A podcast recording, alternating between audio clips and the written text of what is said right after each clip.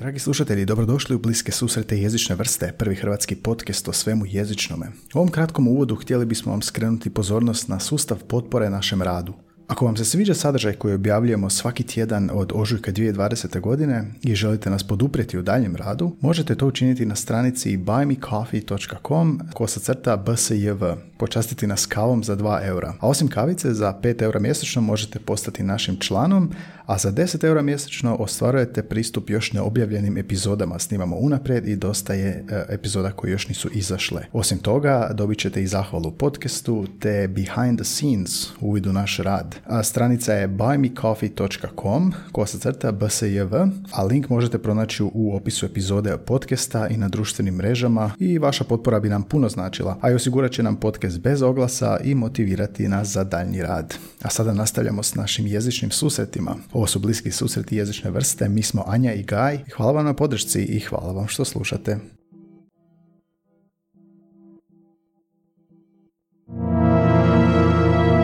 Bliski susreti jezične vrste.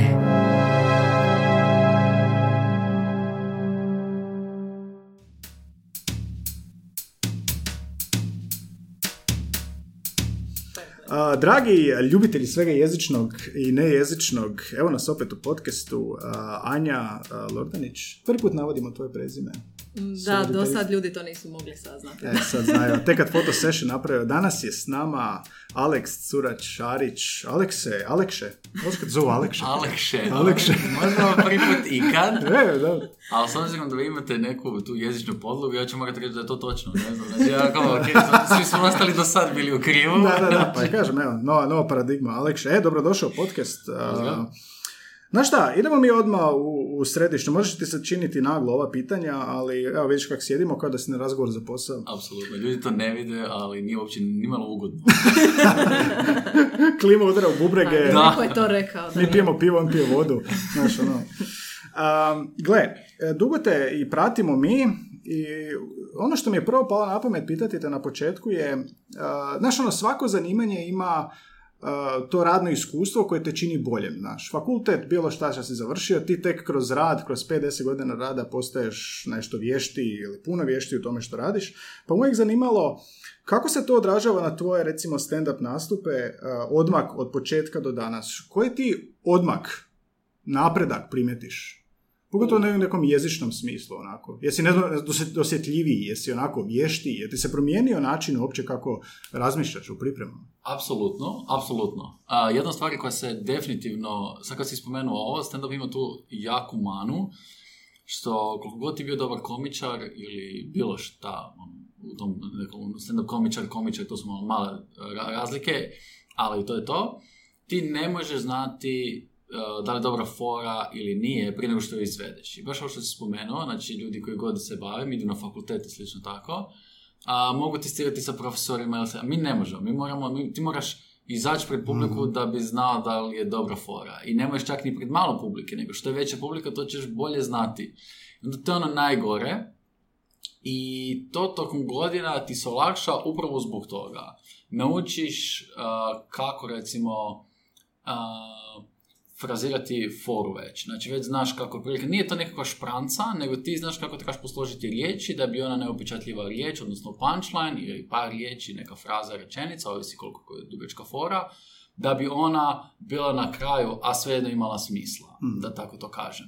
A, a jel, jel to bilo više kao ono a, intonacija, a, duljina, što, što, što je to? ono? Sve, ono? Da, to je, to, to je isto najveći problem što a, dan danas, znači ima komičara, rekao bi Seinfeld, koji se bavi time cijeli život, svi ga znamo, uzeti njega kao primjer, ili Chappelle, kogod, koga voli, čak i ti komičari izvedu foru i onda idu slušat, i mi se isto snimamo audio nastupe, kad testiramo novi materijal i slično, ga poslušaš i onda kao, Ame majko, je mogla biti fora od minutu, a ne od tri minute, jer sam mogao ovo izbaciti, ovo nije potrebno uopće, previše, pod navodnicima, sala ima fora, a salo je zapravo sve ono što ti nije potrebno, Sal.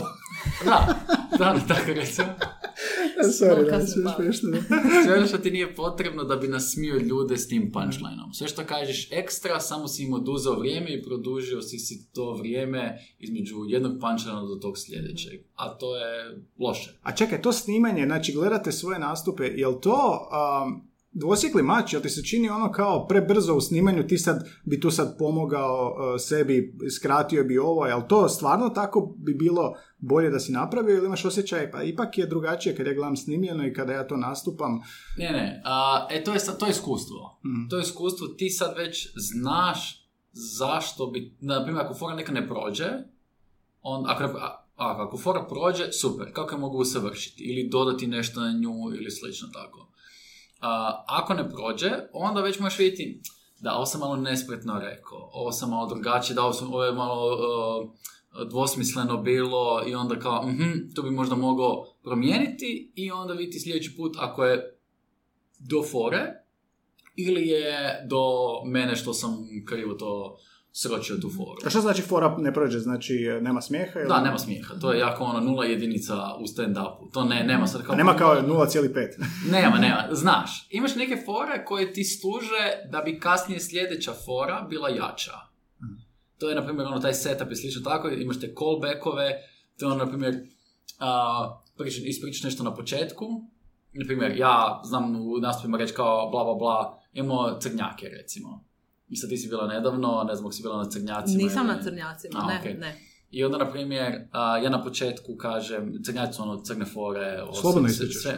to je, to je neki nastup koji nikad nećemo snimiti, jer to je baš jako škakljivo kad se izvadi iz konteksta. I ovako je jako škakljivo, a pogotovo kad se izvadi iz konteksta bilo koja fora. I sad ja, na primjer, na početku a, kažem da sam single ili slično nešto, i onda sljedeć, kad pričam o nekoj katastrofa fori, neko, apsolutno neka užasna šovinistička fora ili bilo šta, i onda kažem kao, a, da, stvarno ne znam zašto sam single. I onda je to callback na ono što sam rekao na početku, zapravo. povezujem zapravo, onda to kao, ajme joj, kako... I to je, znači, na primjer, to na početku možda nije bilo toliko smiješno, možda se činilo kao, aha, ok, haha, Nema više smiješno. smisla na kraju. Da, a onda zapravo zakucaš kasnije kad trebaš, kad si smislio. A spomenuo si da imaš nekakvu strukturu tih fora, dobro, to je sad, možemo to tako definirati kao strukturu. Kako onda ti skombiniraš, ovo je malo abstraktno pitanje, to e, što će se publici svidjeti sa tvojim stilom? Kako ti svoj stil kroz to izgrađuješ, a da nisi samo ovisan o tome hoće li se to publici svidjeti, nego da i tebi ugodno nastupati? E, to je, ovaj, kako se zove,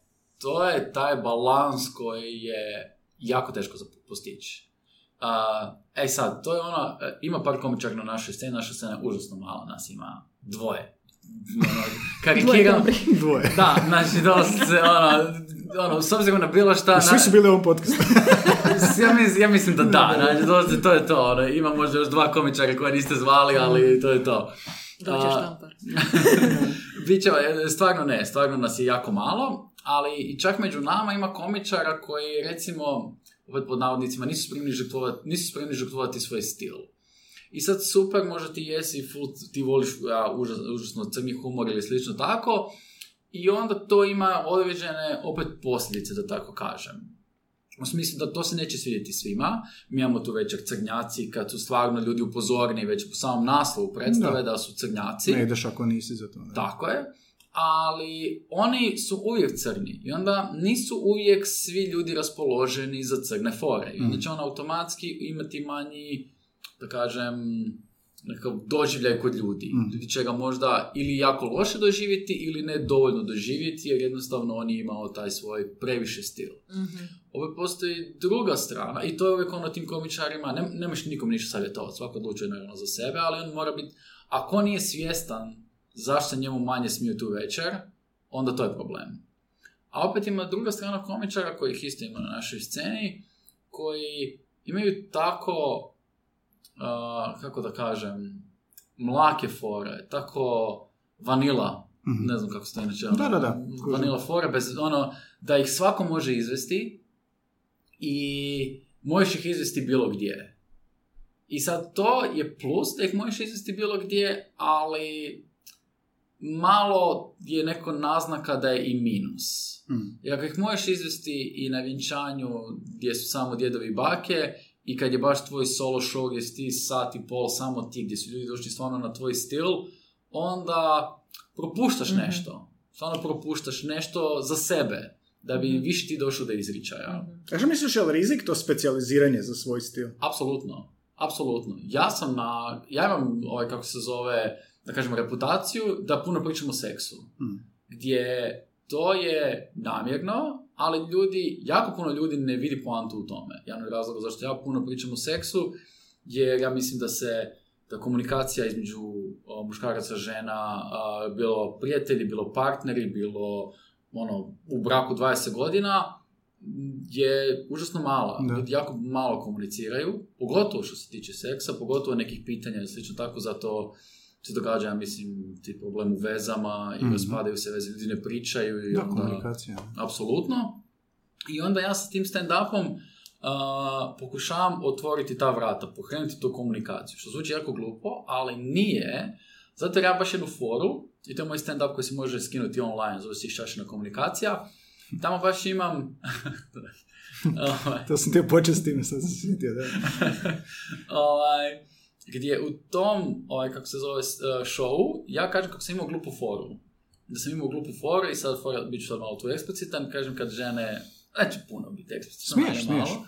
Ok, onda idemo do kraja. Ovaj, uglavnom, Ovo su bliski susreti jezične vrste. Tako je. Uglavnom, kad žene puše kurac, a, ja kažem kao, žene ne razumiju, sviđa mi se reakcija, šteta što nemamo video. Prepričat ćemo. ovaj, kao ne igraju se s jajima. I sad ja tu, na primjer, uzeo sam samo tu uh, situaciju i napravio sam foru od jedno 5-6 minuta u vezi toga. I sad ja sam tu naravno otišao u abstrakciju i pretjerao sam slično tako. Da bi ta fora kroz godine kako sam ja nju izvodio, dok nisam umirovio sa tim uh, stand-upom koji sam snimio i stavio online, a, ja sam čuo stotine, ali to su stotine i stotine ljudi su meni prišli, najrazličitijih. Starije žene, mlađe cure, a, frajeri, oženjeni, a, ovaj koji nikad nije bio sa nijednom ženom. Od svih mogućih sam čuo sve moguće seks priče. Čuo sam toliko puta da su frajeri me pitali nakon to nastupa kao, e, kad imaš opet taj materijal da mogu dovesti curu? Razloga. Da, da, obrazovanje. I to je, i onda sam shvatio kroz tu foru da on, njemu fali herca. I to je, mi muškarci nemamo taj herc. Dosta, žene imaju, i ja baš imam tu foru, sad sam baš otišao u 16.000 smjerova. Kažem kao, imam foru, ali to je zapravo jako bazirano na istini, kao mi smo gazili toliko žene, nismo im dali toliko prava i slično. Tako izgradili smo da žene imaju taj stav. I ovaj, kako se zove, i reći to tako, to je jako hrvatski način da to kažem, imaju taj jebem ti mater stav. I stvarno, mi, mi muškar, ja sam bijeli muškarac u Hrvatskoj. Meni niko nikad nije zatvorio ni jedna vrata. I meni ono kao, ja nikad nisam nešto neki problem, nikakav taj stakleni strop, da tako kažem, dok žene konstantno Da, da, da. Mhm. Onda ste morali izgraditi taj stav koji mi nemamo. I onda se vi jako često izborite za nešto gdje mi muškarci smo kao, pa dobro, šta sad, aj, ne igra se s jajima, ne igra se s jajima, nikom ništa. A možda ona želi to, samo ne zna ili nikad joj niko nije rekao ili nešto. I može i, post, po- i ne može, nego postoji stotine razloga koje sam ja čuo od tih ljudi koji su meni random prilazili, znači na ulici, vani. A previše puta se dogodilo da frajer kaže vani, ja pričam sa nekim, apsolutno ko ne zna moj stand-up materijal, kaže kao, e, ti se nekoj priča o pušnikom cime. Evo, hvala što si o, rekao van konteksta. To je glasno na trgu, onako. Dakle, da, bila je, bila je svih situacija, ali, na primjer, to je razlog zašto, recimo, ja tu odličnu reputaciju, ali razlog zašto ja pričam o tome, jer mislim da je, recimo, potrebno. Jako mi se sviđa to što si rekao. Znači, a, ti, si, ti komuniciraš kroz, kroz nastup parovima nekako. Ono što par možda neće sam iskomunicirati, možda je tvoj nastup iskomunicirao. Da, e, ono, o- želim otvoriti ta vrata. Čak i trenutno sam u nastavanju hoću napraviti jedan upitnik, jako kratak upitnik, isto seksualne prirode, jer u, i to sve kreće od mojih dru- društva, mojih frendova, ja padem nešto na pamet, pitam pitanje, i onda mi oni kažu neku apsolutno začuđujuću informaciju i onda ja provjerim to sa što više ljudi, shvatim da svi smo u istome i kao, Mhm. aha, znači to nisam ja, nisu oni, nego svi smo u tome. I upitnik je, će biti jako kratak. A, radim sa raznim psiholozima i psihijatrima, terapeutima i slično tako seksualne prirode i slično tako da to odradim što bolje, ali uglavnom svodit će se na to da će biti kao anonimni upitnik gdje kažeš svoj spol, godine i što je za tebe seks i kad je za tebe seks počeo. Mhm.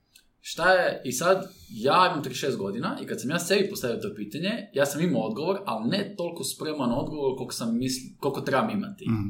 Ja razmišljam, ako sam ja čovjek koji je otvoren što se tiče seksa, imam 36 godina, znači seksualno sam aktivan poprilično dugo, u kojoj situaciji su dečki, cure, žene, muškarci koji nisu toliko otvoreni što se tiče seksa i ne razmišljaju uopće o tome. i ne komuniciraju sa nikime.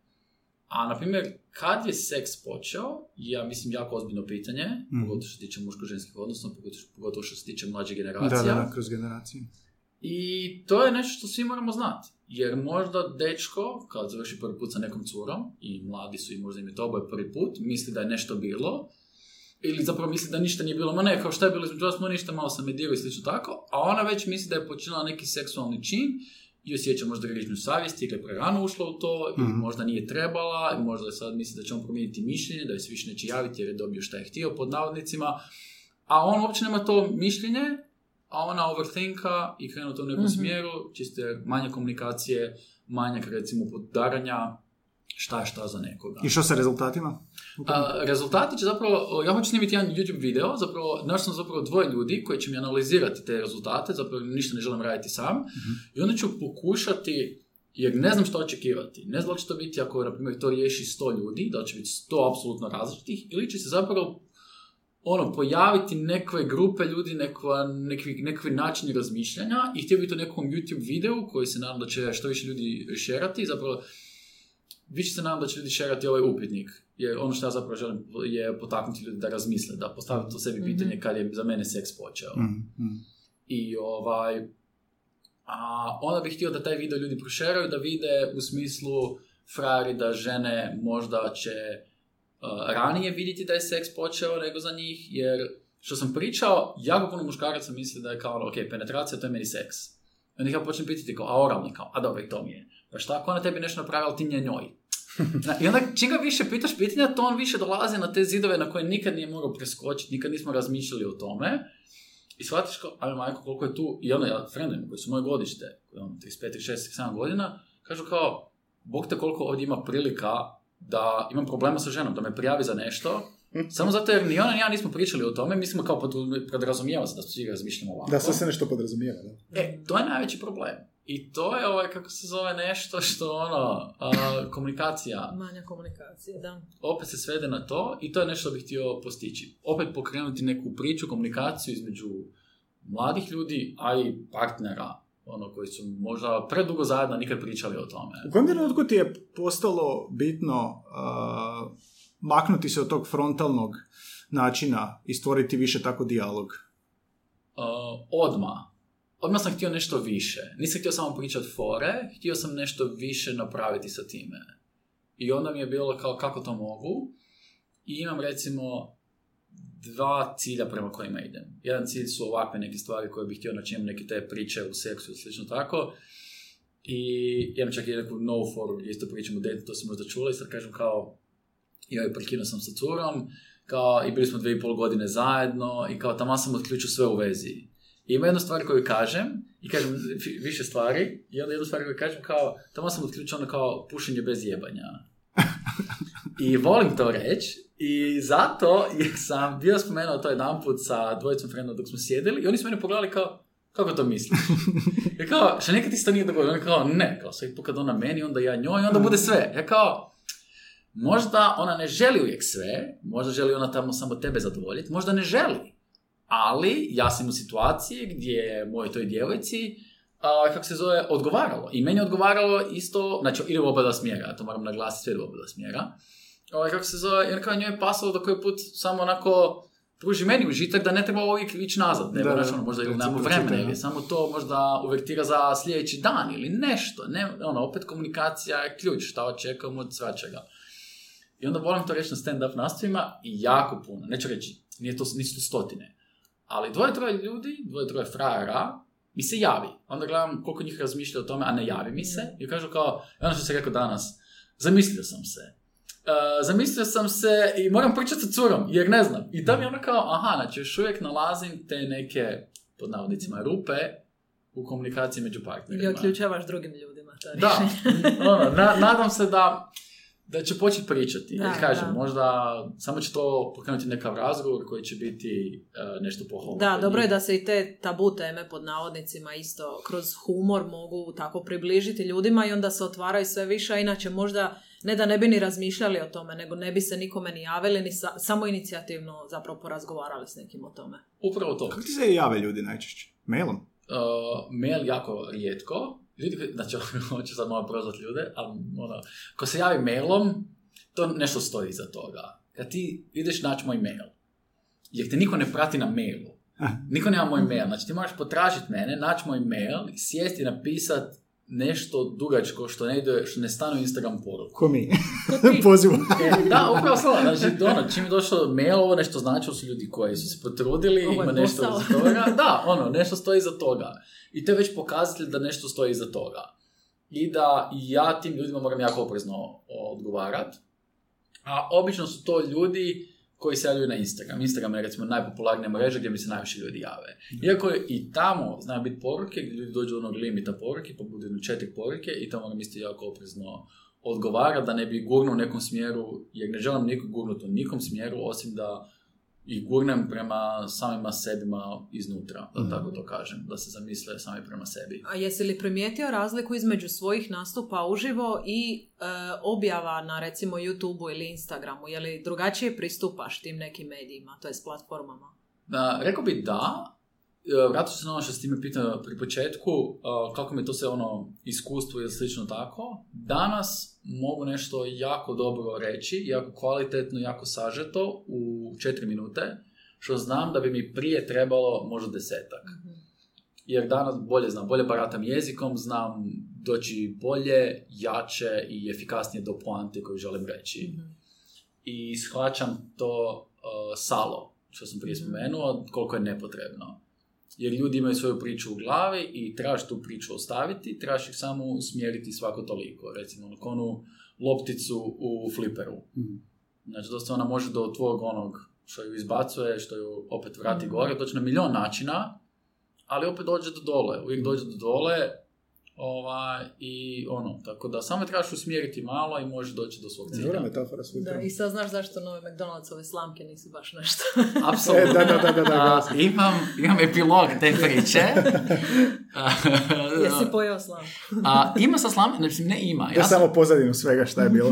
Znači, snimio si... a, a, snimio sam YouTube video gdje je apsolutno McDonald's koji, ako neko, ako Glovo ikad izda... Gledaj sad bijes ovaj. Ne. Slušaj bijes u glasu. Prvo moram napraviti uvertiru. Ako Glovo ikad izda moje narudžbe, uh, koji 90% je McDonald's, ovaj, kako se zove, tu ću malo upasti u svoju rupu, ali nemam ništa protiv McDonald'sa, imam protiv toga tih plastičnih slamki koje kao spašavamo, spašavamo okoliš, za što apsolutno jesam, ali na najgori mogući način. Znači, nikome nije kao palo na pamet kao, em, da li možda postoji bolji način? Ne, ne, ne, papir i voda. Je, je kao, uh, a šta ako... Šta može poći pokrivati? Da, ono, na- znači brane se rade od papira, znači da. znamo to, znači u prirodi svugdje. Dabrovi grizu papir. Apsolutno, ovaj, i tako da, on, ajme majko. Uglavnom, ja sam se obrušio na McDonald's koji je, a, na primjer, McFlurry, ono, pakiranje, makli su onu plastiku od gore i to je super. On, ajde.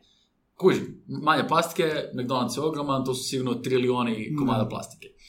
Onda su uveli onu drvenu žlicu. Što je meni kao- da, da, da, to odradim. i to je svaki put ko da liđeš onaj posljednji liz sa štapića. Ono, i, i ono, Ja, odradit ću to. da, odradit ću taj zadnji liz onako, ali to je sad svaki. Taj, onaj, skup onog, ovaj, kako se zove, onaj, zagrab, da ne znam tu riječ, ovaj, kako se zove.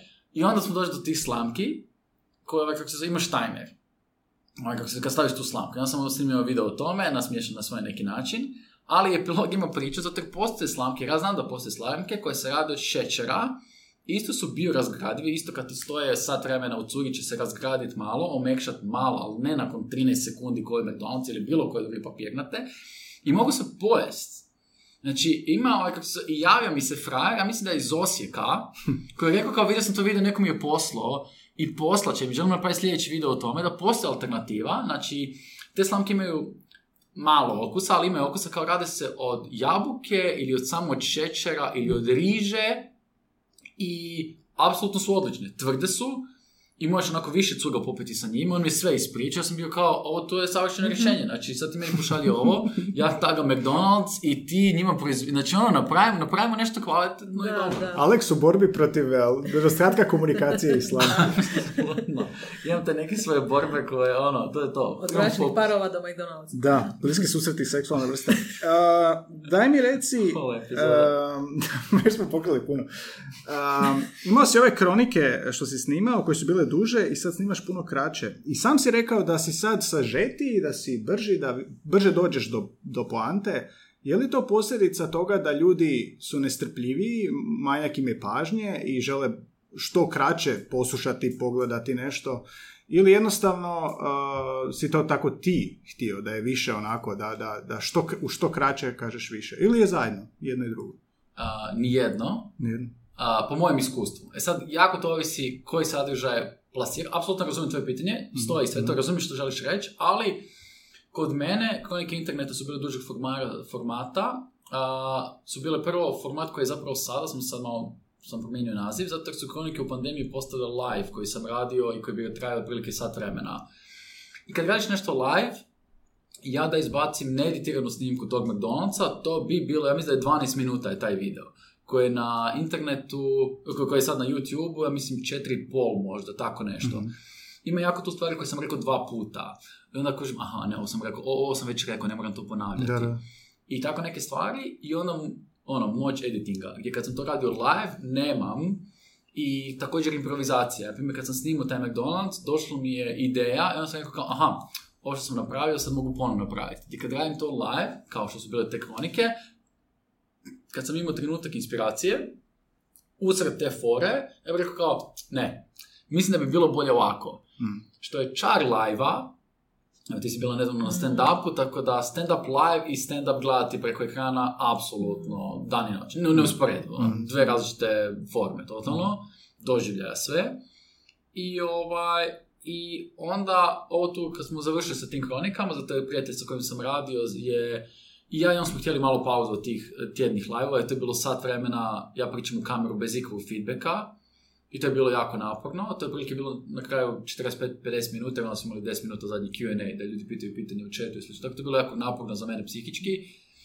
Ovaj, I može se to raditi, i, ali smo htjeli malu pauzu, jer sam to radio 5 mjeseci svaki Mhm. utorak. Ovaj, I onda smo htjeli napraviti neki, ne rebranding, nego nešto malo drugačije.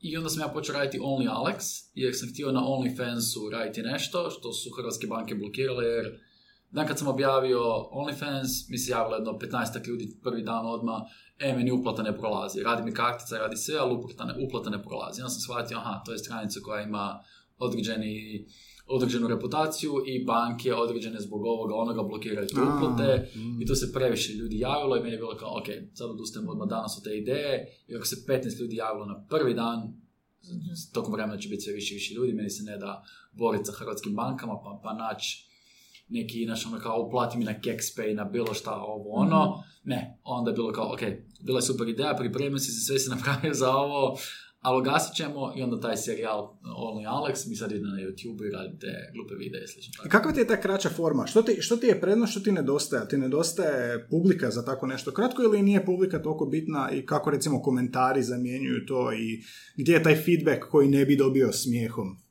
Dobiš feedback u komentarima, taj feedback koji ja inače dobijem na live nastupima u, što se tiče smijeha, aplauza, nezamjenjiv, jedno tako ga možeš dobiti i to je to, znači ja ga ne dobijem i to je zato mi je počelo psihički biti problem a, ne dobivat feedback. Dobi, to je chat koji sam ja cijelo vrijeme čitao i vidim ja ono kad kažem neku onda ima onako deset poruka od jedan kad ih je nešto nasmijalo i ha ha ha. Ali, na primjer, to, je gledalo, to su gledali stotine ljudi i onda, na primjer, dobijem deset poruka. To nije ista stvar kad ja nasmijem sto ljudi i dobijem smijeh od sto ljudi. Da. Znači, jako je to... I nije problem feedbacka, ali opet treba ti feedback da bi znao u kom smjeru ideš. Da. U smislu, nije kao... Nije ista stvar pričati fore u objektiv i pred publikom jer ja želim što bolje. I onda kao, aha, ove bolje, bolje fore prolaze ili ovo je bio dobar smjer, ajmo nešto u tom smjeru ili na tu način ispričati foru ili slično tako. A kad nemam feedbacka ili kad to bude 10 komentara na cijeli live, što je puno, ali opet nije, jer to je kao da mi samo 10 ljudi zapljeskalo. A ne znam da li je ostalih 90 ljudi zapljeskalo ili nije. Onda ne mogu odlučiti na bazi tih 10. I ne možete voditi nikako ti komentari. Ne, ne, apsolutno. Mislim, koji puta da, ali to je jako mali sample size da možeš, ono, taj uzorak je jako mali da možeš bilo šta prepostaviti. Mhm. Koji puta da, ali u već velikoj većini slučajeva ne, onda se moraš osloniti na svoje iskustvo i sve to, što mi ta kraća forma omogućava da budem sažeti, da do tog punchline dođem puno brže, da onda mogu se igrati sa tim uh, katovima, ovaj, kako se zove, u montaži. Mm. Na primjer, ono trenutak nešto pričam, jako sam udaljen od kamere i onda onako sljedeću sekundu sam jako blizu i kao, ali uglavnom nema nikome reći ovo je naša mala tajna i onda opet sam iza. Dok ja kad to radim u live ja dosta moram napraviti taj korak prema kameri i onda korak od kamere. I gubi se taj doživljaj. Mhm. Gubi se taj onaj efekt onako, aha, Da, da, da. ok, i to je to. E, to je moć montaže. Naravno, sve ima svoje prednosti, sve ima svoje mane. A, prednost koju ima live, što je live. Ljudi vole da je live. U smislu da dožive nešto baš kad se događa. A, pogotovo ima toliko tih situacija koje se nikad neće dogoditi u montaži i koje su glupe da ih staviš u nešto što je montirano Mm. i onda ljudi vide da je to fake i misliće kao aha, to je napravio samo, to nije se slično dogodilo. Naprimjer, kada mi je naput nestalo struje, kad je neko bacio petardu ispred friendovog stana dok smo radili live gdje se sas cimo i bilo je kao šta se događa, ja sad ona, znači to ide, to gleda 250 ljudi i ja trebam, da li reagiramo, on sjedi iza kompa, on gleda ne zna da li da on reagira i mi kao, ono, ali to je neko njemu u dvorište bacio, to nije na ulici bilo. I onda je to bilo kao, da li, da li neko je saznao gdje snimamo? Pa je bacio ovaj, kako se zove, jer smo dva tjedna prije toga imali situaciju da naručivali smo picu, stalno, i onda frajer koji je donosio picu je vidio stalno da su neke rasvijete ili slično tako, pitao šta snimate, mi smo rekli "A, radimo svaki utorak, frajer je otišao na utorak na ovaj, kako se zove, na YouTube, pogledao taj live, sljedeći put kad smo naručili picu, rekao kao, o, evo pica za kronike interneta. Mhm. I onda nam je bilo kao, da li možda još neko saznao gdje snimamo? Kao, je, ono, nikad ne znaš, lude se stvari. Da li neko namjerno baci tu petardu i slično tako, to je sve čar live-a. Ali to je i mana live-a kad ja zablokiram u nekom trenutku ili krivo pročitam neku vijest i onda tri minute pričamo krivo i stvarno. Pa to može biti komedija isto, da, da. apsolutno, što se dogodilo, što se dogodilo više puta, kad vidim da se oni smiju iza kamere, jer uvijek budu par prijatelja slično tako jer pomažu vezi toga, ali mi kao nešto tu ima, i onda pogledam i onda je kao, aha, ok, vidim više komentara se pojavilo, slično tako, onda kao, aha, ok, znači zadnjih tri minuta uopće ovo nije toliko smiješno, ja sam krivo pročitao, Mm. jer sam disleksičan i onda ga pročitam tako nešto sa kričkom oka, te neke cije, ove vijesti, i bude kao, aha, ok, a, to je to bilo, Da, ništa da, da, da. Ali to je dio humora onda. to Je, apsolutno, da, da, da, apsolutno. Ubaciti u To je- priču, to je, da. Ali to je, na primjer, to bi izgledalo pre fake da, sam, da je to Mm. zmontirani video. Ali kad je live, onda ljudi shvate da sam apsolutno ja bio u tome i komentiraju kao, aha, ja sam totalno kakav. Pogotovo na pozornici, kad, kad te vide cijeloga i kad vide što je bilo ono u Bugalu nedavno. Vjetar je puhao pa ti je odnosio šalabahter da, tako je, da, da, da, da, konstantno. da. E, je- da? Da, da, da. A, šalobakteri su a, tamo, jer ja znam dosta puta otići u neku improvizaciju i da znam kako se vratiti. Mm, mm. Smjernice. Da, to je smjernice, ono, šalobakter je dosta, ono, sat i pol naspijam deset riječi napisano, Mm. to je...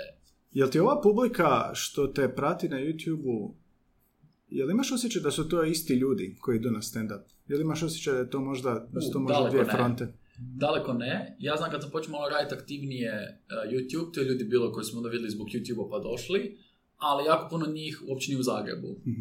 I nemaju prilike me uopće vidjeti.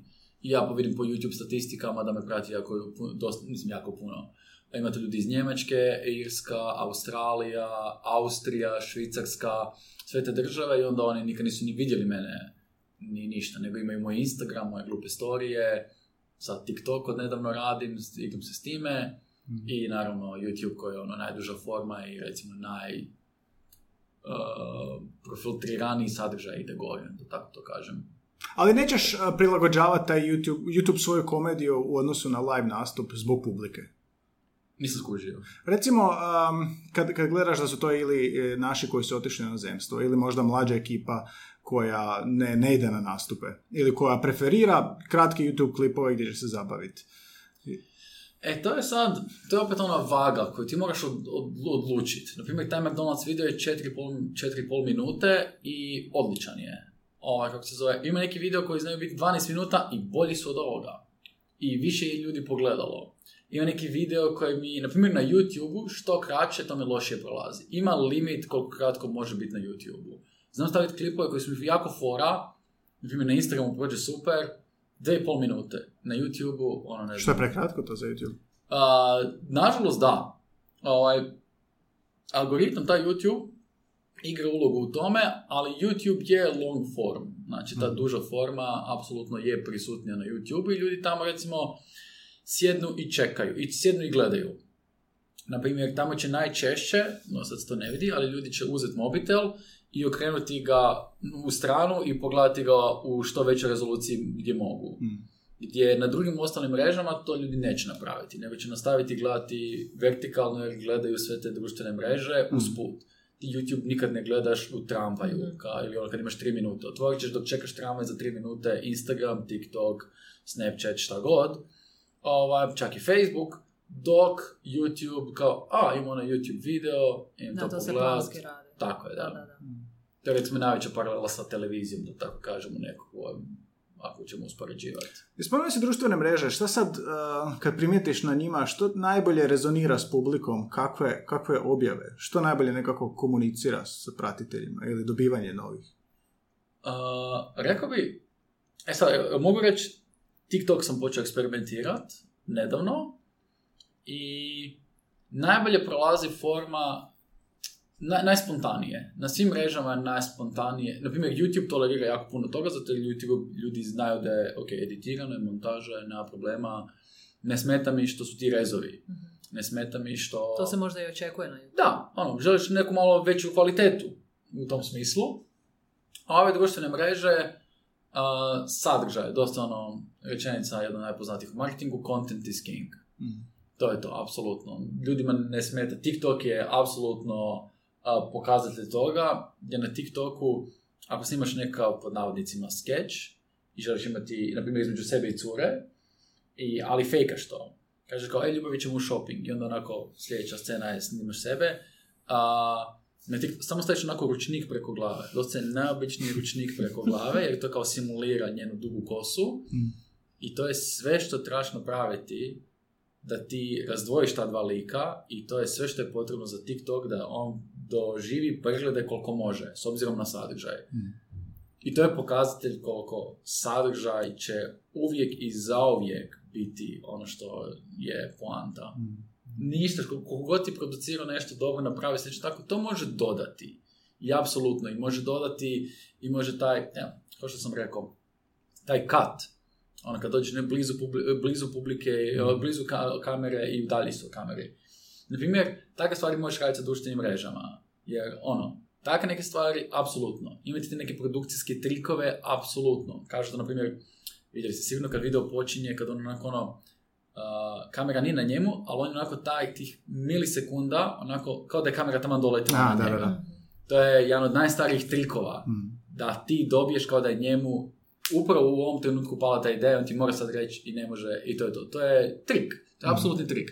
Kad ljudi jedu, to, to je trik koji Tarantino jako koristi. Kad ljudi jedu, rade nešto s rukama, da se tako, pogotovo i jedenje, ljudi dobivaju kao, aha, on sad jede. On, ljudi, rijetko ko će u tom trenutku biti kao, aha, on je namjestio tu kameru, našao kadar, otišao poje, pojest, možda čak i testirao da li hrana previše smeta zvuku i tek onda kliknuo record i onda se namjestio, krenuo jest i stavio i onda tek krenuo, niko, jednostavno tvoj mozak je Neka- već toliko uhvaćen dobrim sadržajem, ako je sadržaj dobar, da ti ne možeš, ti nemaš tu sposobnost to procesirati, osim ako nisi kreator. Je li ti onda taj balans što se tiče kreativnosti na uh, stage i uh, u backstage na Instagramu, TikToku i ostalo, je li ti to onda bude nekad preveliko opterećenje za smišanje fora i sadržaja ili te to održava baš kreativnim i svježim? E sad, a, to je, na primjer, a, ja sam, ljudi to nisu primijetili, ali ja sam mako bio sa Instagrama jako dugo, nisam stavljao nikakve fore ni ništa tako. To je bilo neprimjetno zato jer sam ja repostao neke stvari, share bi neki sadržaj od nekog drugoga, screenshotao bi nešto i slično tako, ali nisam sebe stavio, nisam sebe snimao za storije. I to je bilo u ovom pandemijskom periodu gdje me stvarno to pogodilo malo jače, jer nije bilo ničega, nije bilo, nikog, nije bilo produktivnosti. A meni je produktivnost jako vezana za moju sreću i nekako ono da se ja osjećam korisnim. Ako, se, ako sam beskoristan, ništa ne doprinosim, to jako utječe na moje one, neka poimanje vrijednosti i sreće. To je moje osobno.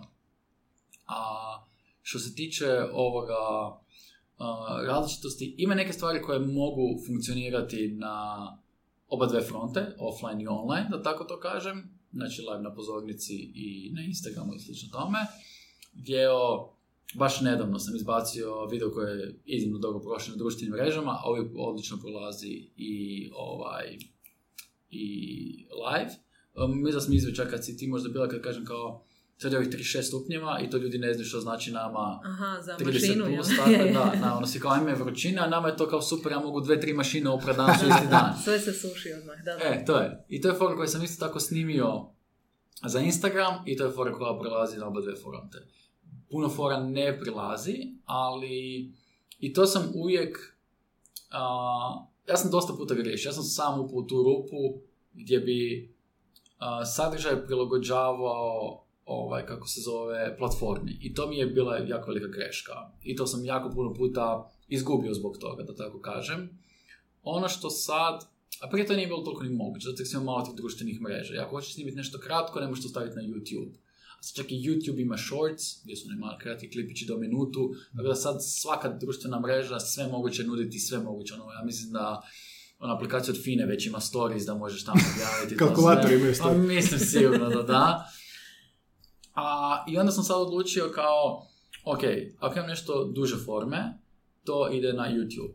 Onda ću to prilagoditi i za Instagram IGTV koji postoji, koji dopušta formu do 15 minuta, ali ću ga prebaciti u vertikalno da se može gledati. Znači ne da čak ne pomakneš mobitel. Ali isti sadržaj. Isti sadržaj, tako je. To sam čak i napravio sa McDonald's video, Mhm. koji je moguće na mom YouTube i na mom Instagramu pogledati identičan je, samo je drugačiji format, apsolutno. Kako sam ogladnio od, od za vrijeme ovog razgovora.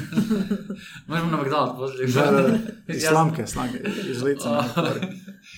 na I- reci. Aha, a, a onda, ovaj, kako se zove, a, ono, to, ako smislim tako, ide tamo. Ako smislim kraći sadržaj, onda ide u Instagram story ili Reels ili kao slika ili, a, i onda na TikTok također, u tom vertikalnom smi- smislu. I Aha. također na Facebook, više manje, ako paše ili ne, ovisi o publici, ovisi o sadržaju. Znači pokušaš taj neki dulji sadržaj prilagoditi za više društvenih mreža, da, da, Da, ne moraš sve iznova Tako je. A prije sam radio i jako puno sam naš, nalazio tu na probleme gdje ima, na primjer, video od a, 4 minute za YouTube i želim ga prilagoditi u video od minute za Instagram. Pardon. A, I onda izrežem, kao poanta ostane ista, ali neki ključni dijelovi nisu i onda je to smiješno, ali nije to to, nisi dobio taj puni, ovaj, kako se zove, doživlja i tu sam puno kiksao, zato jer sam htio na sve mreže plasirati isti sadržaj, da dođem do svih i slično tako, da neko tamo kreativnost dopre do najviše moguće ljudi, da nasmijem što više ljudi. I tu sam upadao jako puno puta u ono, sam svoju zamku. Gdje sam nedavno, to do, prije do 3-4 dana, gdje sam rekao kao ne, Znači, baš to nedavno. Znači, na TikToku je prošao jedan video super, na Instagramu je prošlo, na YouTubeu je prošlo, ne, ne znam više gdje. Previše ih ima. da, pomiješao sam, a uglavnom, htio sam ga objaviti na Instagramu i nije moglo na Instagramu jer je video od 59 uh, sekundi. Instagram, taj format koji sam ja htio objaviti dopušta samo do 30 sekundi, meni je bilo da li ću prilagoditi, ne, ne, odupri se, Mhm. kad si misliš nešto sljedeće, to ide na Instagram, a ako Instagram proširi jednog dana tu opciju na minutu, stavit ću ga tada, jer nije vezana, nije aktualna fora, ali odupri se, ne moraš, nemoj Mhm. forsirati. Dosta si se prilagodio, jako dobro si se prilagodio kroz, na sve te društvene mreže, na sve em, digitalne kanale. E sad, kako se, kako se humor prilagodio? Znam da smo sad malo pričali o komunikaciji i što želiš postići, ali primjećuješ da se i humor prilagodio tim mrežama i da se humor izmijenio i da se onaj tvoj početni nastup danas ne bi prošao tako dobro možda kao E, to je, sad, to je sad pitanje Zato koje... postoje crnjaci. Da. Tako je, upravo to Za je... kultnu publiku. Da, to je sad... um, kako se to promijenilo tokom vremena, ja već 15 godina se bavim ovime, nisam profesionalac toliko godina, ali toliko je prilike prošlo mog prvog nastupa. I to je ono što ti moraš jako oprezno navigirati kroz to. Ja sam imao neke neugodne situacije koje su bile apsolutno glupe, ali to su ljudi koji traže pozornost ili slično tako neke stvari. Najgore što je danas to internet. Danas možeš naći isto mišljenika šta god ti stavi na internetu i to je problem kad ljudi, kad neko izvadi iz konteksta i dovoljno je glasan i onda kogod je tebi recimo sponzor ili nešto tako, ja, ja sam našao u tim situacijama. Ja, ja sam, na primjer, uh, ovaj, kako se zove, ja inače u dosta podcasta pričam, tako sam počeo pričati o svojoj depresiji i kako se nosim sa time i svime to. I nakon što sam ja to prvi puta rekao online, ja sam bio jako dugo uh, spreman pričati o tome, i onda kad sam prvi put snimio tako nešto online, da se dva dana nakon uh, mi je prišla jedna ekipa i rekla kao, mi ne možemo više surađivati, mi tebe apsolutno razumijemo, super, i to ti, ne, ono, mi se možemo družiti svijetno tako. Sponzori su prišli. A, ne, taj projekt, i on je rekao, zbog sponzora, mi ne možemo tebe imati, jer oni tebe vide kod da si ti ubit svaki dan. I to će njima biti loš PR. Ja kao, ali ja sam možda zapravo suprotno, ja sam možda zapravo najbolji primjer koji osoba koja ima problema, a usp- uspjeva raditi ove sve stvari koje mi radimo. Mislim da je to kao Čekaj, pa ne mogu vjerovati. a, da, to je u Hrvatskoj jako prisutno. Ja kad sam krenuo pričati a, o tome javno, ja sam čak i dosta ono, moje prijateljice su mi rekle, ovaj, kaže kao ono, razoč... moje prijateljice su se razočarale u toliko svojih prijateljica, nije to sad neki broj, ali dovoljan broj da one dovedu neke zaključke i da ja doživim nešto. I ne samo da se dogodilo to kod sponzora i toga svega, i ovaj smjer koji ti si mi upitao pitanje ću se, tamo ću ga reći, ono, dotaknut ću se toga tamo poslije ovoga, a to je da su one rekle kao kad sam počeo pričati o svojoj depresiji problema, da sam bio suicidalan dugi niz godina i slično tako. I onda su one rekle kao, ajme šteta, kao čula sam za Aleksa i to sve, šteta, baš je sladak. I sad, to, to, to, je ono, to je jedna osoba. A zamisli kad, zamisli ono, i onda su oni rekli kao, pa kao, Aleksa, znaš kao, pet godina znaš Aleksa. Šta se promijenilo? Pa nisam to znala o njemu. Ali šta se promijenilo sad kad znaš to Da, šta je sad to saznanje, Ono, je te nasmijava, da, je isti, je ovo, je ono, kao, da, ali, i oni nemaju odgovor, ali, i sad možeš misliti, kad su sponzori tu, kad je novac u pitanju, apsolutno, ono, ja sam naišao na stvari, ovaj, kako se zove, koji su mene direktno takle. Ti ljudi koji su meni prišli, to je jako otvoreno i oni su meni rekli kao, mi se nećemo prestati družiti. Mi ćemo tebe zvati kad god te možemo zvati, kad god možemo te zvati, a ti sponzori nisu uključeni koji imaju problem sa time. I ja sam to najviše, ja sam rekao, apsolutno razumijem, ja sam bio spreman na to i znao sam da me to čeka kad tad i to je to. Je li te onda takve stvari pogode ili ti na kraju krajeva bude i drago što znaš da su se ti ljudi, ajmo reći, prozvali i da su onda oni sad van, van tvoje... I kultura da shvatiš gdje si. Da. A, što se tiče žena, Daj da. ti saznaš nešto i o njima. A, mislim, ti prijatelji koji su meni prišli, to su samo pri- prijatelji. Taj projekt, mi smo ono, prije, prijateljske naravi smo jedni, ovaj, kako se zove taj cijeli projekt. Njima ništa ne zamjeram. Oni su napravili zbog sponzora i razumijem, nisam ja jedini u tom projektu. Njih je desetak nas u tom projektu i bilo kao, znaš, ne može njih devet ostati bez para od sponzora zbog mene jer ja sam odlučio na, pričati o nečem jako osobno i slično tako. Pošto, znam gdje se nalazimo, znam da je Hrvatska, apsolutno sve u redu. Znači, žena kad nije oženjena iznad 30. već, ajme majko, a kamo li jako i pričamo otvoreno o depresiji, suicidu i svemu tome.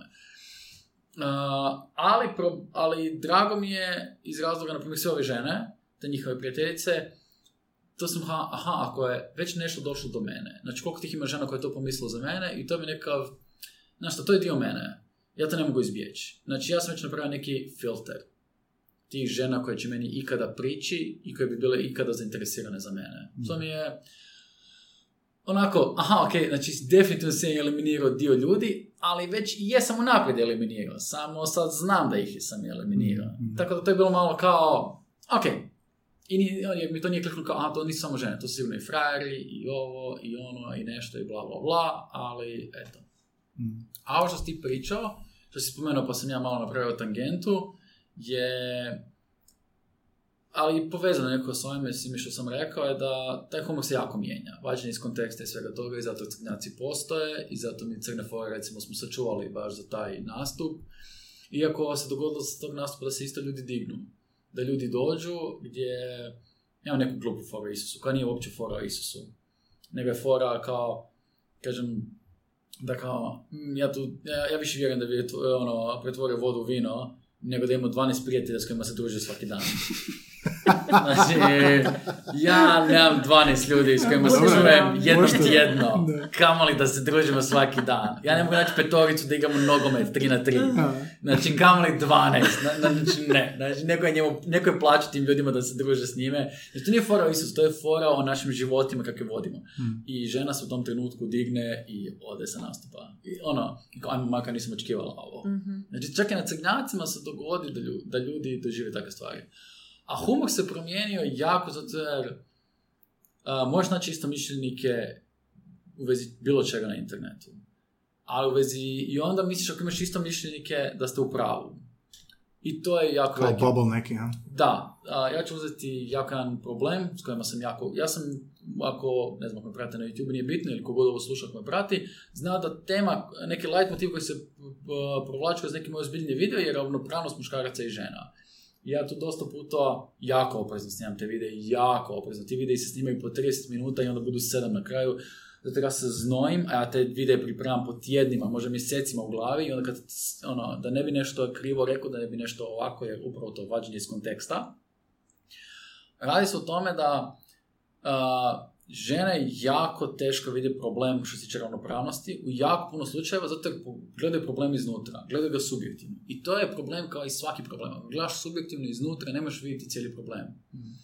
I to je, i to je nešto što ja pokušavam ko muškarac koji ima jako puno iskustva, ja sam radio sa raznim udrugama i tako, nije to ono moje mišljenje, ne, to je stvarno puno podržano sa jako puno toga i onda sad tičem jako toga i jako sam, taj body positivity koji je jako glasan, internet da smo svi lijepi. I meni je kao i da ne možeš reći nekoj ženi da je debela ili slično tako, to vrijeđa se slično tako i onda meni je jako veliki problem, postoji naslovnica Kozmopolitana koji je pod navodnicima ženska biblija, tako ono, više puta je ono, tako oslovljen, gdje ima izdanje gdje je izrazito pretila žena, ne, ja mislim da se Dito zove ili tako nešto, neko njeno umjetničko ime, glazbenica mislim da je, umjetnica nekve vrste, je na naslovnici. I meni je kao, kao slavimo žensko tijelo.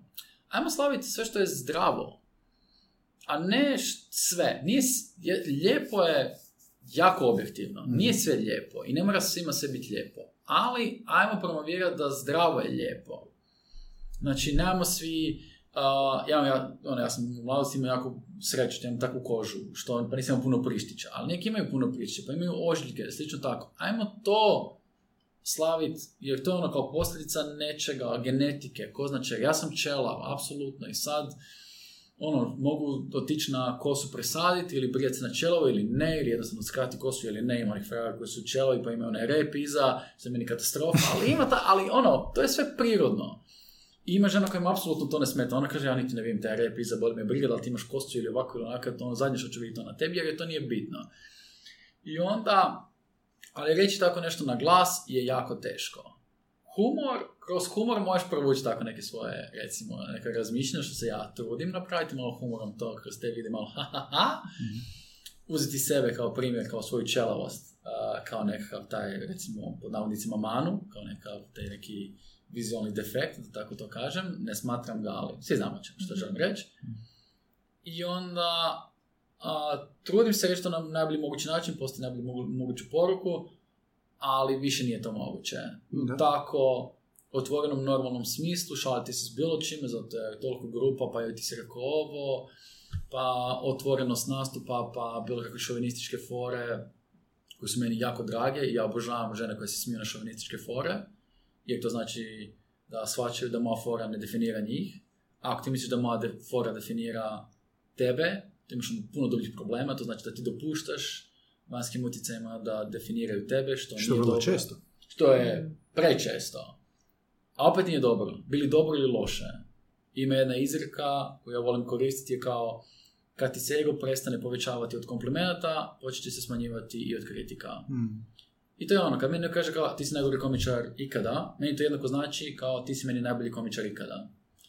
I to je bilo godine i godine treniranja sebe, da mi to jednako znači, sa mojim terapeutom, da bi došlo do toga. Da radim za sebe, trudim se što bolje, nasmijati što više ljudi, ne žrtvovati svoj stil toliko, ali ga tempirati, da tako kažem. Jesi zabrinut, uh, znaš ono, i, to što si pričao i kroz humor, baš da se nadovežem za ovo, uh, YouTube to sve nekako ostaje, znaš, online, uh, cancel kultura, mi tu pokreti. Jesi zabrinut ti da će ti kroz deset godina izvući ne znam nešto i kako će se humor promijeniti, hoće li uopće biti, što će već biti za deset godina? Uh, Ne treba deset. Da, manje, Ne treba deset, da. što se mene tiče mogu mjesec dana. Znači, pitanje je vremena, apsolutno je pitanje vremena kad će nešto, uh, kad će neko se okomiti na mene. Ja mislim da se to nije dogodilo čisto jer ja nisam dovoljno poznat ili popularan. E, ali rekao si provući kroz humor, jel to onda znači, to, to, teško mi je onako, što znači provući kroz humor Jer onda kad ti počnu vaditi sve, ne znam, takve stvari i ta cijela cancel kultura ispada kao da nema humora više. Da, apsolutno. Ništa, ono, ni- ništa se ne uzme, pa mislim, do- dokazali smo to. Kevin Hartu Da. je, od, je oduzeno vođenje Oscara zbog tweeta od prije 11 godina. Hmm. I tu smo završili bilo kakvu raspravu šta, na šta su ljudi spremni. I št- št- šta, čemu onda idemo? Pa, pa upravo, idemo prema tome. Idemo prema tome i, s- i problem stvaraju oni ljudi koji zovu sve kao ti si snowflake, ne biti kao pičkica, ono, ne, ne, apsolutno postoje granice. Ali kao komičari, nije ista stvar da li neki tweet napiše neki komičar ili da li neko to napiše kao, na primjer, Donald Trump. Nije ista stvar. Jer znamo, bi- jako je bitno od kuda to dolazi. Da li tebi bilo ovdje napraviti neki twist, pa nasmijati ljude, određenu publiku, ne sve ljude, nemoj svima nasmijati sve. Ili, ovaj kako se zove, ti želiš pokrenuti nekav pokret uh, bijelih ljudi u Americi. Što Kevin Hart apsolutno nema nikakav homofobni pokret protiv bilo koga, to je bio komentar o njegovom sinu, koji se nadovezao na cijeli njegov special koji ima, koji je ono izašao i zarađuje novac, kojim je on napravio ne znam koliko turneja, snimio ga, stavio ga online i onda sa tim tweetom promovirao i onda ljudi su ga našli nakon 11 godina i oduzeli mu taj gig. I onda s druge strane imamo ženu od Johnny Deppa, koja je uh, izbacila Johnny Deppa iz uh, Harry Potter franšize, jer imaju jako problematičan brak. Onda nakon toga, nakon što ga ona izbacila, izašlo na vidjelo uh, činjenice da je ona nosila šminku i tako simulirala masnice na licu, gdje je cura koja je šminkala je priznala to na sudu. I onda su izašle snimke gdje je ona govorila da više puta je zastavljala Johnny Deppa, znači njen glas, slično tako kao tako neke stvari. I ona nije izgubila ništa. Ona je i dalje u Aquamanu i dobila čak i do, dodatnu ulogu, zato jer se ženama ne može tek tako nešto. Zbog te politike i svega toga. Jer nis, ono, u toj overcorrection se po meni napravio.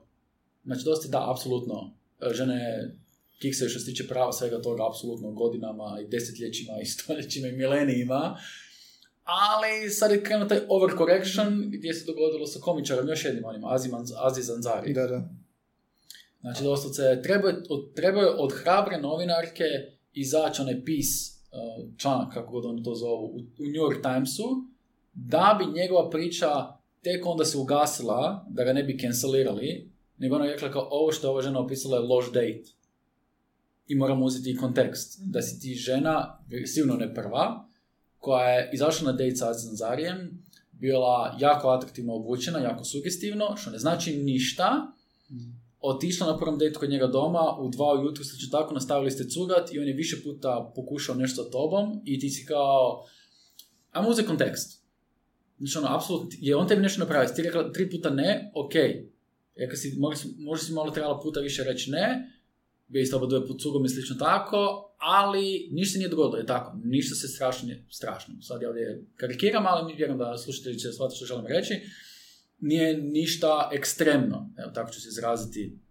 Bilo, ne, nije, u redu, znači to je loši date. I jedna stvar koja meni jako smeta što je jako seksistička je phrase mansplaining. To je fraza kad tebi muškarac nešto objasni bez da si ga ti njega pitao. I to nije muškarac, to je šupak. To je šupak, ja mogu ljudi reći kao, e, ljudi pitam, znaš koliko je žena meni došla nakon nastupa i počela mi govoriti koje fore bi trebalo govoriti, šta je smiješno, šta nije. I znaš koliko tih žena sam ja pitao? Ni jednu.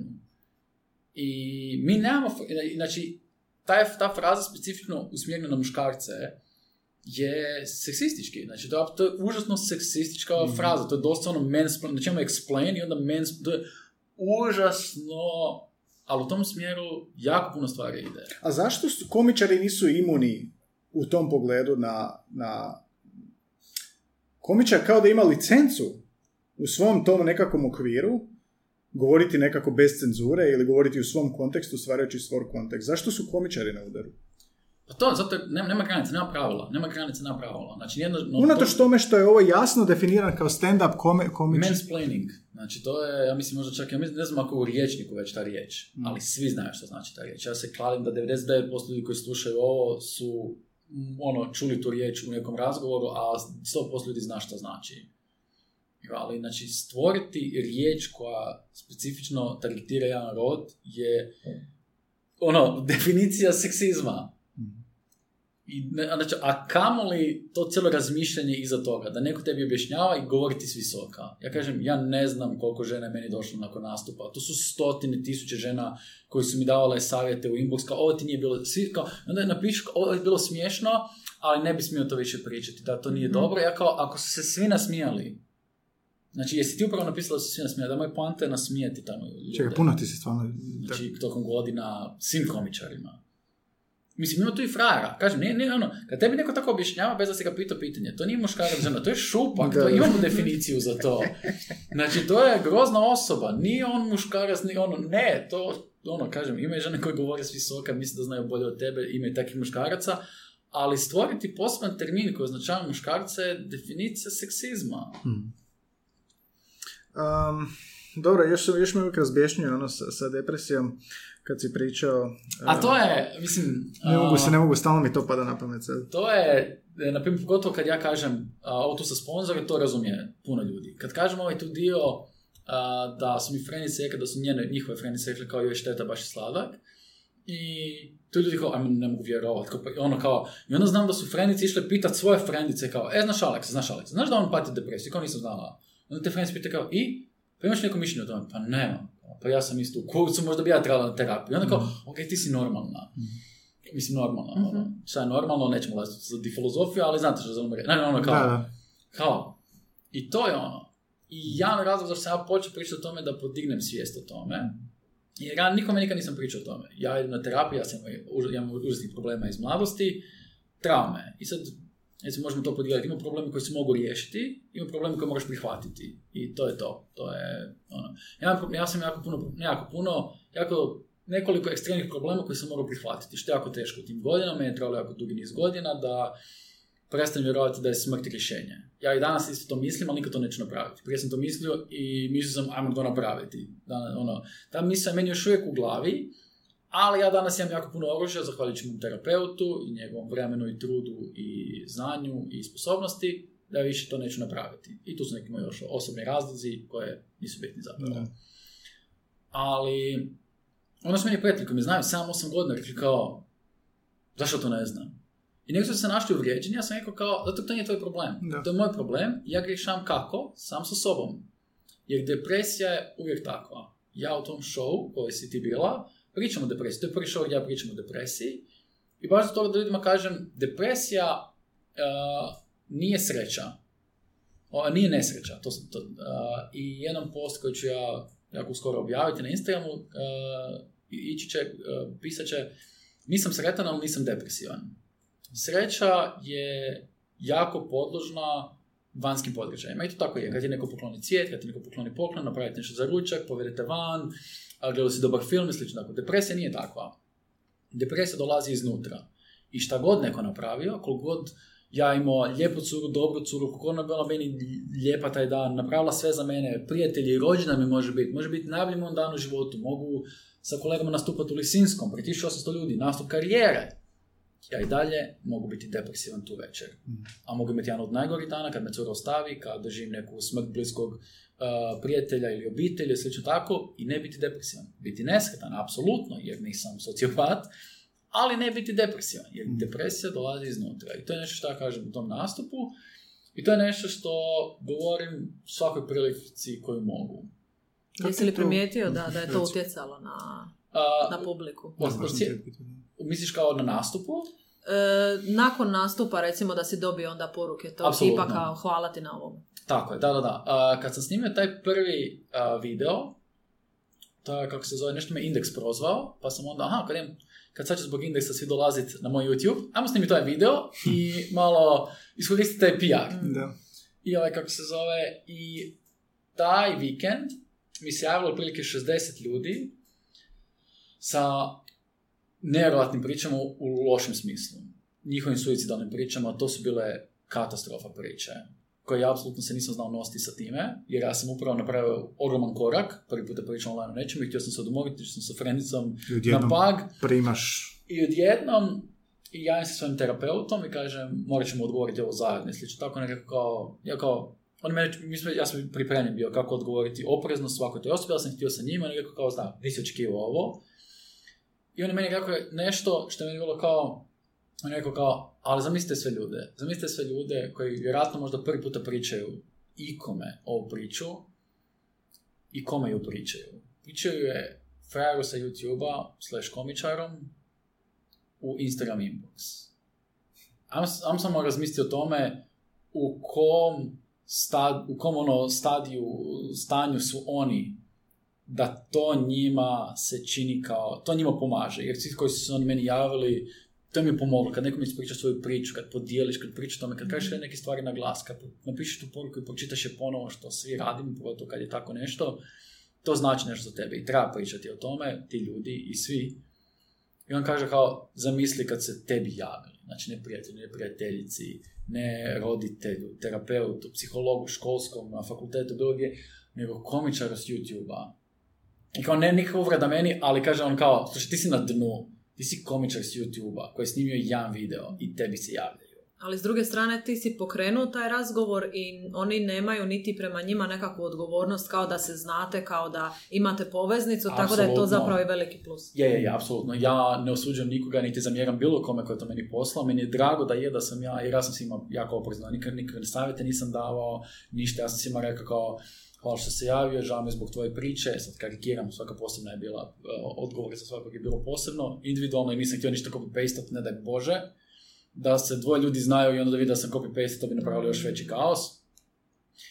I, ovaj, I onda smo jako oprezno odgovorili na sve, to nisam dao nikome savjet, nego sam rekao, slušaj, ako osjećaš ovako, meni jako pomoglo da sam ja pričao sa nekime, može tebi dovoljan psiholog, može ti treba terapeut, možda neko profesionalni, možda neko manje profesionalni, možda samo prijatelj ti treba, jer to je bilo stvarno rang, situacija je bila ono, gdje, ne znam, neka djevojčica ili dječak od 11 godina krivi sebe što je mama otišla kad je on ima 6 mjeseci. Znači, bilo ko odrastao shvaća, ne da to nije tvoja krivica, nego to ne da nema veze sa tobom, nego ko zna, što ti priču nikad neš saznati. A on sebe krivi jer naravno da sebe krivi. Jer misli kao, aha, ja sam tamo, ja sam tamo došao, oni su se rastali. Imali su oni problema prije su se upoznali sami sa sobom, a kamoli kad si ti došao u pitanje i slično tako. Ti si bio možda ti, a možda ko zna šta. I kako onda te neke teške teme, tabu teme provučeš kroz taj humor? Kako, kako razmišljaš o tome prije nekog nastupa ili prije nego što smisliš? Da, kako je to Kako to tom ubaciti? nastupu? Evo, uh, ja, ja sam si biti? Treba si bit. E, imat ću uskoro opet taj nastup, bit će repriza tog nastupa, tako da dođi ti naravno, bit će mi drago i svi koji slušaju. Ne morate to zbog toga. 99% šova je o, smiješno. Jedna stvar koju ja kažem, jer znam da puno ljudi u publici nikad se nije susrelo sa time ili nikad nije htjelo pričati sa time i onda kažem kao, meni, uh, for je da ovako kažem kao, ja sam to govorio curama kad bi uletili u neku ozbiljniju vezu. Kao kad vidim da to ima smisla, onda podijelim to nešto što je privatno. Tu sam je radio grešku. Nije greška, ali mm, cure moje nisu bile spremne na to, te prijašnje djevojke. I ovaj, kako se zove, uvijek bi bilo kao, uvijek bi se jako ploča jako promijenila, odnosno cijela priča, gdje oni mi ne kažu kao, a joj, sad je pritisak na mene, ja bilo što što tebi kažem, kao sad čovjek razmišlja da si ti suicidalan. I meni je bilo kao, slušaj, kao, a, ne, ne, ono, ja jesam suicidalan, ali nisam pičkica. Znaš, nećemo se mi sad kao, nisi oprosuđa, Aleks, ja ću, a nisi oprosuđa, uzet ću noći, kao, kao, kao, kao. Ne, znači, ja sam definitivno, evo, i na primjer, sad sam i tebe nasmio, to je upravo ta priča koju iskoristim ljudima da ih vratim u taj ovaj mod uh, opet smijeha i... Da se vrate ljudi se. Apsolutno. To je, I to je jedan od izazova koji ja volim. Ja volim uzeti neke teme na koje se ljudi ne žele smijati ili se ne mogu smijati A ne mogu i, i prisiliti da se nasmiju i onda kad se nasmiju možda ih zamisliti, možda a, možda ih samo nasmijeti, sigurno ih samo nasmijeti, ali možda ih zamisliti da o toj temi, da ima nešto tu. Da možda nije sve tako ozbiljno, nije sve tako strašno, da ima uvijek izlaza i da se sve da okrenuti u, ne možda u tvoju korist, ali na bolje.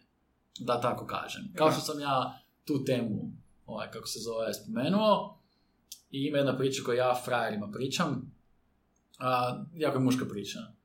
I kažem kao, depresija, šta je depresija, šta je sreća, slično tako, dogodilo mi se, to je već jako puno godina unazad, vidio sam s jednom curom, bilo je nešto casual, prelijepa cura, stvarno prekrasna cura, apsolutno.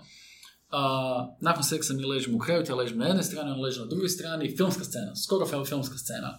Ja neće napušim, ona čak i zapalila, sjedila kraj prozora, onako, gola, ali još uvijek onako pokrivena filmskim plahtom. Znači, fantastična scena. Znači, dosad filmska scena mi je tako to urezana, to u glavi. Uh, imao sam nastup dan prije, fantastično prošlo, baš su bili na- neki nastupi, dobio sam a, nešto sponzori, e, sponzorirali smo neke stvari, pa to je bilo kao aha, financijski plus i slično tako. Super stvari su događale, bilo je lijepo toplo vrijeme, tamo idemo u rijeku, sad ću se odmoriti, imam, ne moramo razmišljati o lovi sljedećih godinu dana, ovo je bilo super. Sve super i u tom trenutku dok ona mene gleda, onako, sva, ovaj, kako se zove, isto ona, sva sretna po tim dojmom svega toga, ovaj, kako se zove, meni kroz glavu prođe kao, ja se sada želim ubiti. I to je ljudima, kažem kao, da nemam veze sa nikime, sa ničime, ima veze samo sa mnom.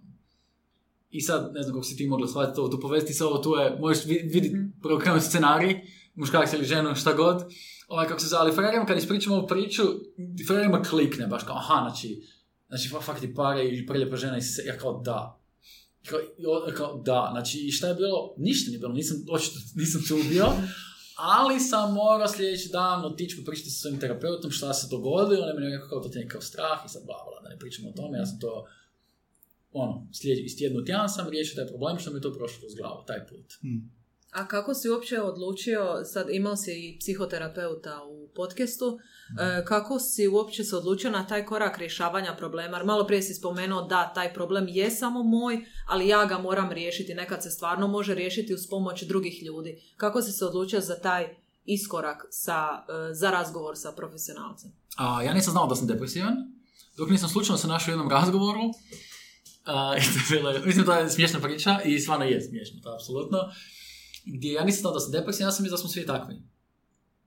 I kao, da se svi želimo ubiti jednom dnevno, jednom tjedno.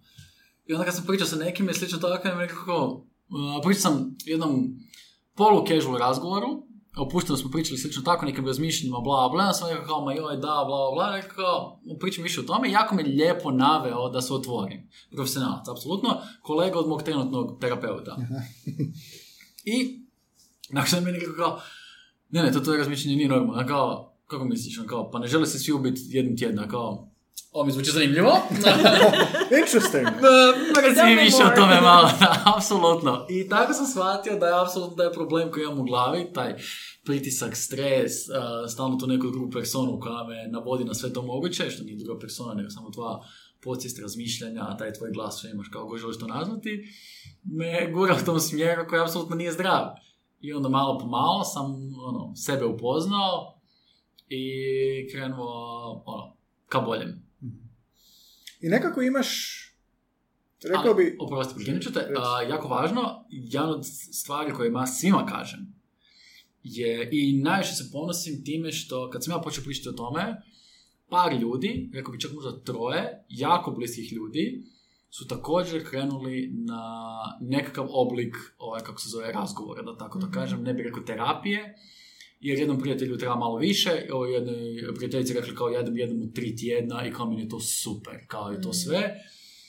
I ja svima kažem, uh, odi i vidi, ništa, odi jednom. Odi jednom, to nisu, ne možeš tići, ono, nađi nekoga i samo vidi kako je tebi bilo kad si pričao o svim tome, ne sa prijateljem, nego sa stvarno s nekime koji te slušao i bio fokusiran na to što stvarno pričaš i nije čekao svoj red. Ko zna što radi. Da. I ne može ti ništa loše dogoditi. Možeš potrošiti, ne znam, par stotina kuna, što je ništa za tvoje mentalno zdravlje. I to je što svima kažem. Da. Odi vidi. I uvijek se vraćamo na onu poantu komunikacije. Apsolutno, Bilo da, to da, u to je. humoru, prijateljstvu ili, ili u, što se tiče mentalnog Da. zdravlja. ja mislim, ja znam toliko primjera, kažem, ovaj, ja znam toliko, toliko primjera gdje su ljudi rekli kao, znači meni je odnos sa mojim partnerom sad toliko bolji. Kao, jer ja njemu ne zamjeram stvari koje sam mislio da njemu zamjeram, a zapravo zamjeram sebi i onda Da. radim fiktivne situacije, svađe, drame, ovakve neke stvari. To je ono, dosta onaj, ono, uh, ripple efekt. Dosta ono, to pokrene jedno i ne, ne, ne možete zaustaviti. U dobrom Mhm. smislu, što je super. A ti si dio toga sa, sa, sa komunikacijom, poku- pokušavaš poboljšati komunikaciju. Nadam se. Na, na, najviše što mogu reći je da se nadam. Mhm. A, htio sam nešto preći, ali na, na jednu male ozbiljnu temu, ali htio bi još jednom ostati samo na ovome. Baš si me ovoga, ostavio utisak na mene. Um, jel bi bilo jeftino reći, pretpostaviti da je sav tvoj način izražavanja kroz komediju, kroz video i sve, da je to isto nekakav oblik terapije izražavanja. Da, da, da, da, da. Ono, jedan kroz jedan. Jedan od razloga zašto sam se ja, mislim, kao što sam spomenuo, uh, možda će neko misliti kao da je to zaključio, ali ja jako otvoreno pričam o tome. Jedan od razloga zašto mi je postalo teško voditi te kronike interneta, nije bilo feedbacka, Mhm. nije bilo te terapije. Ja jesam to izbacivao iz sebe, ali nisam sjećao korisno jer nisam dobivao stvarno direktan feedback. Je, ti videi dođu do tisuću, view, tisuća viewova i to je puno više nego što je stotinjak bilo neki dan na nastupu. Ali ono kao čak ono, deset puta više ih je bilo, je gledalo to online i uživalo u tome nego što ih je bilo na nastupu. Ali opet, nema do nastupa, apsolutno da, to je, uh, to svima nama, svi komičari imaju tu potrebu i slično tako. I to je sebično, to je apsolutno egocentrično i svaki komičar to ima u sebi. Neko ima više, neko manje, stvarno ovisi. Ali da, ono, apsolutno. Mene je pandemija i to nenastupanje, meni je to uzelo jako veliki dio mog identiteta, koji je vezan sa produktivnošću. Ono, ništa ne do, do, doprinosim nikome. I onda mi je bilo kao moram naći nešto da doprinosi. A nisam mogao ništa naći. Zato ništa nije hranilo tu kreativnost, jer nisam živio život, ništa ne hrani kreativnost, onda nisam kreativan, nisam produktivan, nisam sretan i to je začarani krug u kojem sam bio jako dugo, dok nisam počeo raditi neke druge stvari, gdje mi se produktivnost vratila, nije bilo toliko, nije, nisu bili live nastupi, nešto sasvim drugo je bilo, ali je također bilo kreativno i produktivno i vidio sam neku vrijednost u tome i to me vratilo i sad se vratili nastup i da mi je puno lakše. Podsjećaš me na Conan O'Briena. On, on je, kad je dobio otkaz u, u late, ovom uh, Tonight Show, pa je izašao dokumentarac s njim Conan Can't Stop. Da, svi smo Da. isti. Svi smo isti. Znači, ljudi mene pitaju kao, kako ćeš, kad ćeš prestati? Nik, nikad.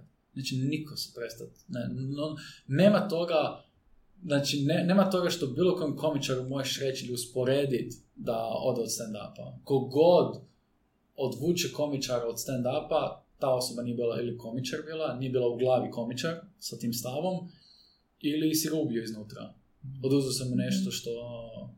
Jedno je ne izvoditi neke fore, jedno je umiroviti neki show. Ja sam sad tu iščašnu komunikaciju sam snimio i više nikad neću izvoditi te fore. To je nekakav standard koji se događa u stand-up komediji, to je onako nasilite da pišeš dalje, da rasteš. Ali prestati nikad. A kako podnosiš loše nastupe? Nikako, nikako. Dosta, jedno što te može izvući iz lošeg nastupa, to je, ja mislim, svaka cura komičara, to je, ja mislim, najveći minus veze sa komičarom, ništa ti nemaš napraviti. Jedno što komičara može izvući od lošeg nastupa je sljedeći dobar nastup. Što je katastrofa, jer ti cijelo vrijeme u glavi imaš a, taj loš nastup. I onda moraš isfejkat tu energiju, dok je više ne fejkaš, nego taj nastup sljedeći krene ići u dobrom smjeru i možeš se opustiti, ali ne smije se nikad previše opustiti da bi on bio dobar i onda idemo do sljedećeg nastupa. Šta je loš nastup? E sad, ono, najlogičnije se zaključuje nema smijeha, ali ima publike koja se manje, kako da kažem, manje smije, Da. ali, ali ti misliš da je loše, ali nije tako loše. Mislim, tako i mi kad radimo nešto, misliš da je puno loše Želim je. izbost te ljude. Želim, želim nauditi tim ljudima, ti ljudi koji se ne smiju na glas ili mi dođu nakon nastupa i kažu ovo je bio najbolji nastup ikada, ja kao zašto jednom nije niko pljesko? A onda dobijem najviše poruka ikada. Na primjer, na nastup, dogodi se koji put, da bude taka, pod navodnicima, a, više kazališna publika, koja više upija, nije toliko interaktivna. Ono, ne- A dobiješ feedback da je bilo dobro i to nije loš nastup. Priđem nakon, na- ja siđem nakon nastupa, uzmem tu čašu koju sam imao gore, vode ili cuge slično tako, gledam u nju i, mi, i ne gledam u nikoga. I, na primjer, to, na primjer, ti si bilo u Bugalu i tamo nema backstage, nego backstage je stol kraj vas svih. Ja nemam tamo di pobjeći. Nego ja jedno što mogu je gledati tu čašu i svi koji odlaze ne truditi se gledati njihova razočarana lica i biti tiho. I kao, i super, onda mi ljudi govori, i onda mi neko, sa strane ili friend kaže, ma nije bilo toliko loše, a mi svi znamo kako je bilo, nemaš se sebi lagat, znaš da li je bilo dobro ili nije. I onda misliš da će biti tako i onda ti priđe toliko ljudi, 20 se slika s tobom, kažu ovo je bilo najbolje, evo, ovaj zadnji nastup su mi prišli, jedno dve, tri cure koje su rekli kao, ajme, ne mogu vjerovat, kao ovo što si pričao o depresiji, ovo kao nismo očekivali, ali ono, kao uopće nam loš osjećaj, nego je bilo super, a onda mi priđu dva dečka koji kažu, kažu kao, e, ja sam čekao ovaj nastup, kao, mislim, na ovom nastupu su stvarno ljudi pljeskali, nije bio takav, takav situacija, nisam taj feeling, nije bilo loš nastup ni meni, ali zna se dogoditi, onda ljudi priđu i tako imaju komentare i meni je kao, di ste do sad bili, jesmo mi gledali isti nastup i oni jednostavno su doživjeli to više kao kazališna publika. Nisu pljeskali, nisu toliko se Jesi onda ok nakon toga? Malo pomogne. da ne, lažem, dosta pomogne, dosta pomogne, stvarno dosta pomogne, jer onda kao, ok, onda ok, moj doživljaj, takva, takva, takva je publika, i sa vremenom smo navikli da ima takvih publika. Da, opet, ajme, ova jedna, ono, takva publika, ok, ono, ovi su... Jesu česte hrvatske takve publike? Ne, apsolutno, to ljudi misle, i to, ono, ka, ono, jako puno dobijemo komentara kao, iz Splita zapravo najviše, niko zamjerka Spličanima, kažu kao, "E, ako nasmiješ Spličana, nasmio si ih sve. A, No, se baš čini obrnuto da su oni... A, a pa, kako misliš, kao da su jako raspoloženi za smijeh i to da. sve? Apsolutno, to je tvoje viđenje njih i njih tebe i svih i onda kažu kao joj bosanci su najsmiješni, Srbi su najsmiješni, još ovo, još ono. Ima ljudi koji, na primjer, koji put kad uh, srpski kolege gostuju kod nas, kažu kao e, bio je super, ali vi ste me ubili. A prvi put je na stand-upu ikada. I dođe neki bosanac također ono i kaže kao, ma super je bilo, da, da, ali vi mi ipak rasturate. Nema pravila Mm, humor je nešto, tvoj subjektivni doživljaj na već nešto što je jako subjektivno, a to je moje izvođenje i to bilo šta analizirati više od ono, bilo je smiješno ili nije, neko objektivno to što možeš je ono, uzaludno. A kakav kompliment voliš čuti? Nikakav. Jako dugo, na primjer, ne, na primjer, bilo kakav kompliment koji čujemo od ženske osobe, imam upitnik. Imamo, ima one Asterix. Jer nikad ti, ne znaš. ti se, Anja se smije, ja te razumijem. A, nikad ne znaš. Nikad ne znaš da li nešto u psihi i njoj je kliknulo također, pogotovo, kad- pričamo o tom otvorenosti, komunikaciji i seksu, slično tako. Ja tu, zn- znači, to se apsolutno nije dogodio nastup gdje se meni ni jedna barem žena nije javila. U nekao bio je dobar nastup, nego, ej, jesi se cugili nešto tako. Zato ja znam što se dogodilo. To je apsolutno ono, najosnovnija psihologija što se dogodilo što je starija žena, ne mora čak to biti, ali što je recimo više bila na dejtovima i slično tako, nalazila na frajeru s kojima nije mogla naći zajednički jezik ili slično Da. tako, bla, bla. Onda ja dođem na stage, otvoren sam, želim pričati o tome, ne samo da sam otvoren, nego čak i razumijem tu žensku stranu, jer ja znam pričati o pucavanjima i slično tako, ja kažem kao, joj žene, znam kako je vama, frajeri mu letavaju. I ja njoj napravim apsolutno fake sliku u glavi. Zato jer, zašto? Ako, to je njoj prvi doživljaj mene. I, znači, tih 20 minuta ja sam pripremio, to je naprijed pripremljeno. Ja nju nasmijem otprilike svaki 15 do 30 sekundi. Znači, ona sad, mozak njoj govori, ovaj frajer koji prvi puta vidiš, zadnjih pola sata ubijate od smijeha. Priča o seksu otvoren je slično tako. Znači, on je neusporediv. Znači, on je, on nije klasa za sebe. On je dosta ono u stvarnosti za sebe, s obzirom na sve muškarce koje si ti ikad upoznala po prvi put. Jer nijedan frajer nema, ono, je normalan. Tako, takav sam i ja kad nisam na pozornici, ne, ono, to je to. Ali ja sam ovdje koncentrirano tebe nasmijavao, još ako ona dobila dojam, a što ja volim da ljudi dobiju dojam kao da pričam svakoj osobi, onako imam priču nekako da nije baš fora, fora, fora, nego da to jako povežem sa ljudima. Onda su ljudi kao, on je meni pričao to, ona- to je sve fake, to je apsolutno fake. Ali onda se ne može od, o- ono, odupriti toj kemiji koja se dogodila u mozgu i to je to. I onda... S- ali sigurno se sjećaš nekih lijepih stvari, što sigurno ti si zapamtio neki kompliment. Znam da kažeš da ne voliš, ali sigurno si zapamtio... Zapamtim skoro svaki. Pa Evo, što ti, je, što ti je ostalo kao ono konstruktivno, kvalitetno, što je, možeš odvojiti od uh, muško-ženskih, jel da, nekih primjesa? Ništa osim uh, što sam zadnje, ovaj, kako se zove, uh, znači ni, ništa, sve, sve se baziralo, sve sve sam, ono, kao bio super, nasmio si me, nisi se dugo nasmijao, takvih komentara pamtim svaku osobu. Znači, dosta, možda neću te iz prve zapamtit, ali ako mi kažeš gdje si mi, šta si mi prilike rekao, meni klikne. Jer stvarno svaki kompliment mi znači. Znači mi, ali ne utječe na mene. To je meni jako bitna razlika. Jer ono što sam rekao, ako počne utjecati na mene, onda kad mi ljudi kažu da sam loš, a ja mislim da sam dobar i trebam ustrajati na tome da ljudima što bolje dam tu poruku, onda ću posustati, a ne smijem. Mislim, ne smijem. Možda bi trebao, sad ovisi to. Ovisi ako me neko voli moju komediju ili ne. To je sad, a, lila. Uvijek subjektivno. Tako je, da. A obrnuto sa kritikama? Ista Molim? stvar. Sa kritikama ista, Ista stvar, da. Ono, kao, super, to je tvoje mišljenje i bok. I Ali ako ne pamtiš svako. A, Možda bolje pamti. a tu negdje ih pamtim, da. Mhm. Tu negdje ih pamtim, ali ono što najviše pamtim je taj zadnji show Budimo realni. Ovaj, a, je to pričamo o depresiji. Dotakne se malo te teme i znači mi kad mi nakon a, šova, bile su dve žene koje su mi prišle nakon ovog gdje si ti bila i smo rekli kao, ajme ovo nisam očekivala, I kao ja znači imam problema, ovo je meni užasno puno značilo, ja nikad nisam, ono kao idem kod terapeuta i sve to, ali nikad nisam čuo da je iko ovako pričao, meni je ovo kao, Nova paradigma. da, ovo je kao šta ljudi tako, znači ona kao, znači ona, ona, meni nije znala šta reći koliko je bila zatečena time, dok je druga uh, cura također rekla kao, ajme super što si ovo pričao, ja se bavim nečime, je nešto rekla, to iskreno nisam zapametio, ali je rekla kao, super da priča, bilo je jako kratko, jako inter, kratka interakcija, rekla kao, jako mi je drago da se priča o tome, trebaju, trebamo, ja se isto trudim sa svime s kojima dođem u kontakt, da otvorim malo više, jer upravo to što si rekao, to nije sreća, depresija je sasvim nešto drugo, kad nisi sretan to znači, ne znači da si depresivan, iako ne ignorirati i te znakove, bla bla bla, ali evo, na primjer, to mi najviše, najviše znači, to je neko nastojanje što bih htio te pokrenuti To je već Ono. pokret nekakav. Utjecaj. utjec. Malo veći. Da, ono recimo nešto, ono barem ono, da nekoga zamislim na trenutak možda više, ne zbog njega, možda zbog nekoga u njegovoj okolini. Možda će on doći doma i reći kao, sjest sa frendovima ili ona sa frendicama, ne ta žena, cura, nego neko sasvim treći iz te publike i reći kao, neka nas bio, ono, kako se zove, na stand-upu, ja nisam znao da je Alex depresijan i kao priča da da je suicidalan i to sve kao, ali ono, kao, znaš, sad sam skuđao kako to može funkcionirati, cool.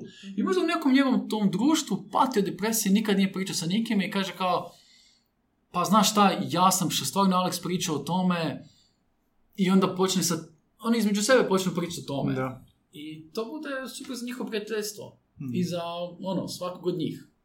Nikad ne znaš. Čuo sam stvarno, čuo sam jako puno priča, a meni čak i drago, bilo svaki put kad sam to čuo, da frajeri žele produbiti odnos sa svojom curom. Što je, zvuči glupo kao želio je dovesti da ona čuje da se treba igrati s jajima. Ovaj, I čuo sam, ono, u tih stotine i stotine ljudi, do, došli su mi frajeri rekli kao, e, zašto pričaš o tome, ja to ne volim, ja kao, to je fora i subjektivno je, radi se o komunikaciji, ne o tome specifično, o komunikaciji se radi, ništa nije sto postotno. I, ovaj, I onda, a i to mi je bilo drago, što su ono ljudi pričali tako. I jedna stvar koju sam svim frajerima rekao, rekao kao, zbog toga, ja mislim da seksualni terapeuti Balkana i ja, nema niko ko zna više seksualnih priča od random ljudi. Ne ovako, nego od random ljudi. Ja, ja ne znam tim ljudima imena. Meni nikad se nisu predstavili. Nego Ti kad ležeš spavati se vrti po glavi. Znači, ja ne mogu opisati koliko puta se meni dogodi da sam ja negdje i žena dođe kao, slušaj Alex, sad slušam na tvoj nastup, uglavnom, kad mene dečko jebe, ja kao, Samo malo. znači, predstavi se, plati mi cugu dok te slušam, znači U nešto... McDonald'su taman sa drvenom žlicom jede i ovamo dođe. Na- znači, ono maj, znači tih priča, ljudi bez imena i adrese, koliko je prošlo kroz moj život, da mi kažu najintimniju seksualnu priču. I do, ono, znam da je najintimnija seksualna priča jer pričaju na taj način kao da je nikad nisu rekli. I to meni bude kao cool. Ono, sretno, dalje uživaj. I baš to frajerima kažem kao ti ne znaš koliko ima loše pojebanih žena u Zagrebu. Vjerujem, ja znam i terapeuti, seksualni terapeuti, Kakav upitni znaju. kurac, znam. Znači, vjeruj mi, samo se malo potrudi i jebat ćeš. Tako da, Dobro, mi se, i- izezamo se oko toga, ali vidiš li možda da ćeš i o- u tom s nekakvom smjeru otići? Znači, sigurno nisi zamišljao Znači, da će ja pojebat jednog dana. no, ja se nadam, ja se nadam, to je sve jako sebično, Gle, pa nije to uzelo te priče. Znači, prije pet godina vjerojatno nisi zamišljao da ćeš uh, pričati o depresiji na nastupu. Kako se vidiš sad dalje? Jer misliš da ćeš ići na tom nekom smjeru, pogotovo što humor nam odumire i da- dok ne Ovo je kanceliraju nešto. razgovor za posao. Gdje se vidiš za pet godina? Da, stvarno ne znam gdje će me sve to odvesti. E, Ovdje sam spomenuo taj seksualni upitnik. A, da radim, to je apsolutno nešto lišeno humora. To ide kroz mene, preko mene, ali je lišeno humora i htio bi što više profesionalaca uključiti u to. Čak cijelo to društvo seksualnih terapeuta Hrvatske. A kako se zove, bih htio uključiti u to i još druge ljude koji su apsolutno profesionalni želi se uključiti u to. Ako ima neko ko slušao, apsolutno mi se, molim te, javi.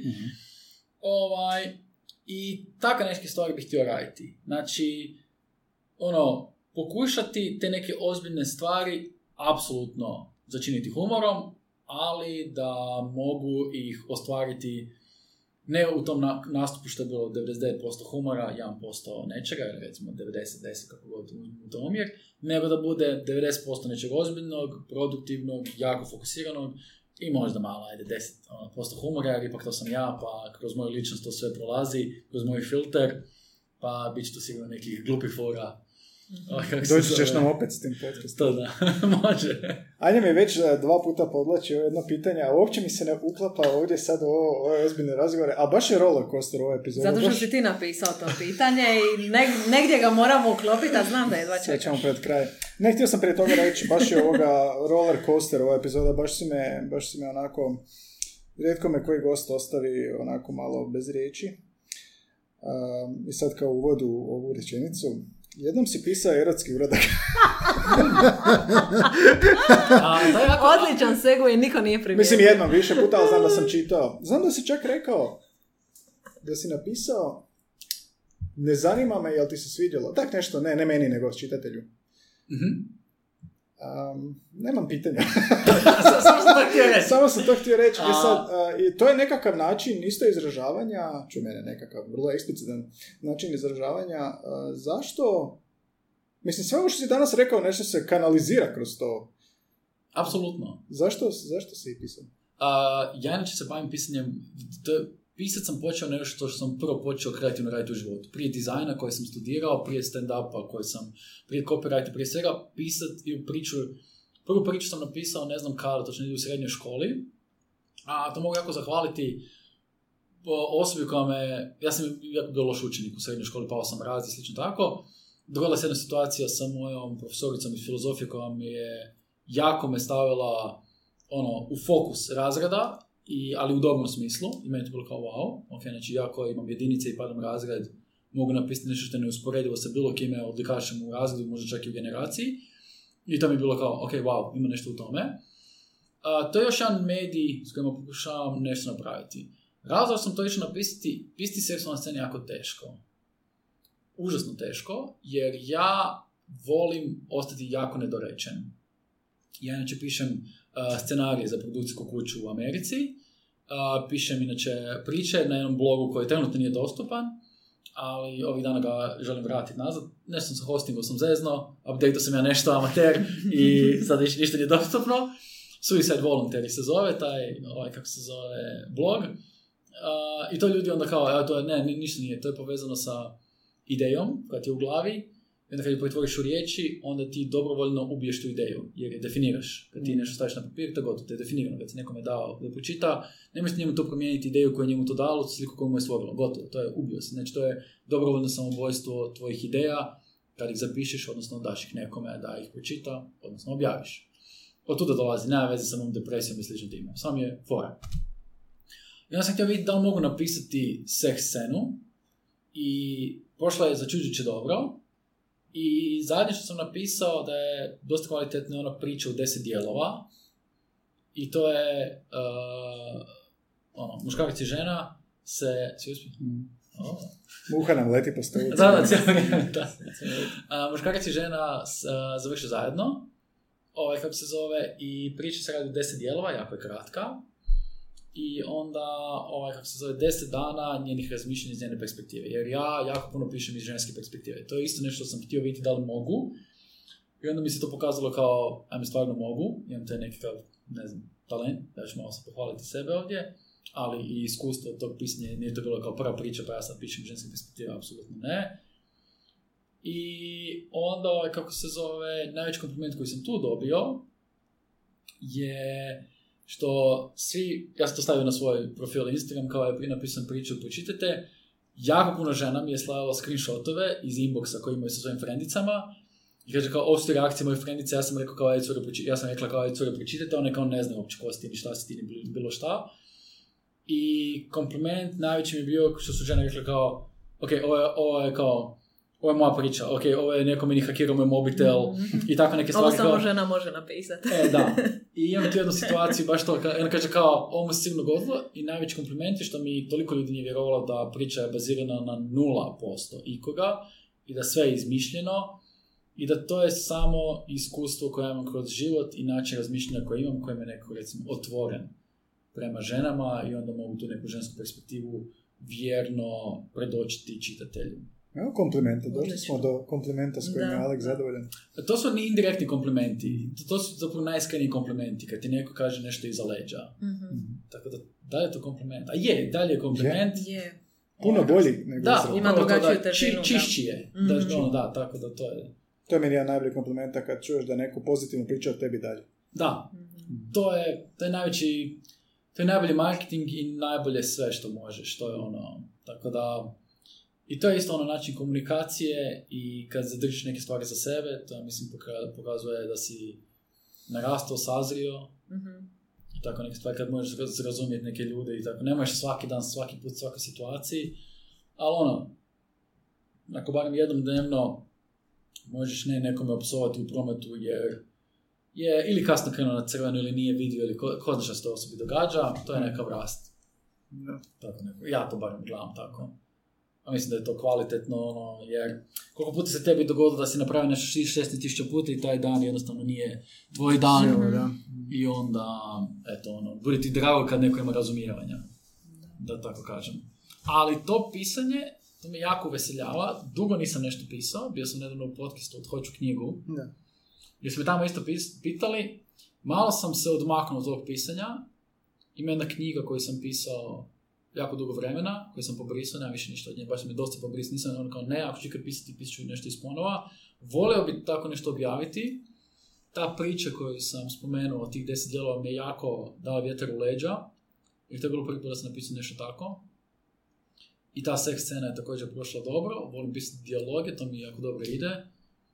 Uh, to je isto, recimo, mogu objektivno reći, radim za tu produkcijsku kuću, ne bi mi plaćali, ne bi mi uzimali za to. Tako da to je ono, ono kao, niko ne daje novce bez veze, Da, tako, nisam jedini pisac, ni blizu jedini, ni blizu dobar, ni blizu ono, jedini toliko dobar, tako da razlog što me plaćaju je nekav dokaz kvalitete do neke granice, naravno, niti najbolji, niti najlošiji, ali ima tu sve i volio bi pisati i nedavno sam pričao s jednom autoricom i pitao, pitao je, a bila je kod vas, Sanja. Sanja, da. koja je i voditeljica Sanja sad je čujem, na početku 30, 30 neka epizoda. ne? E, ona mi me zapravo i otkrila vaš podcast. Mhm.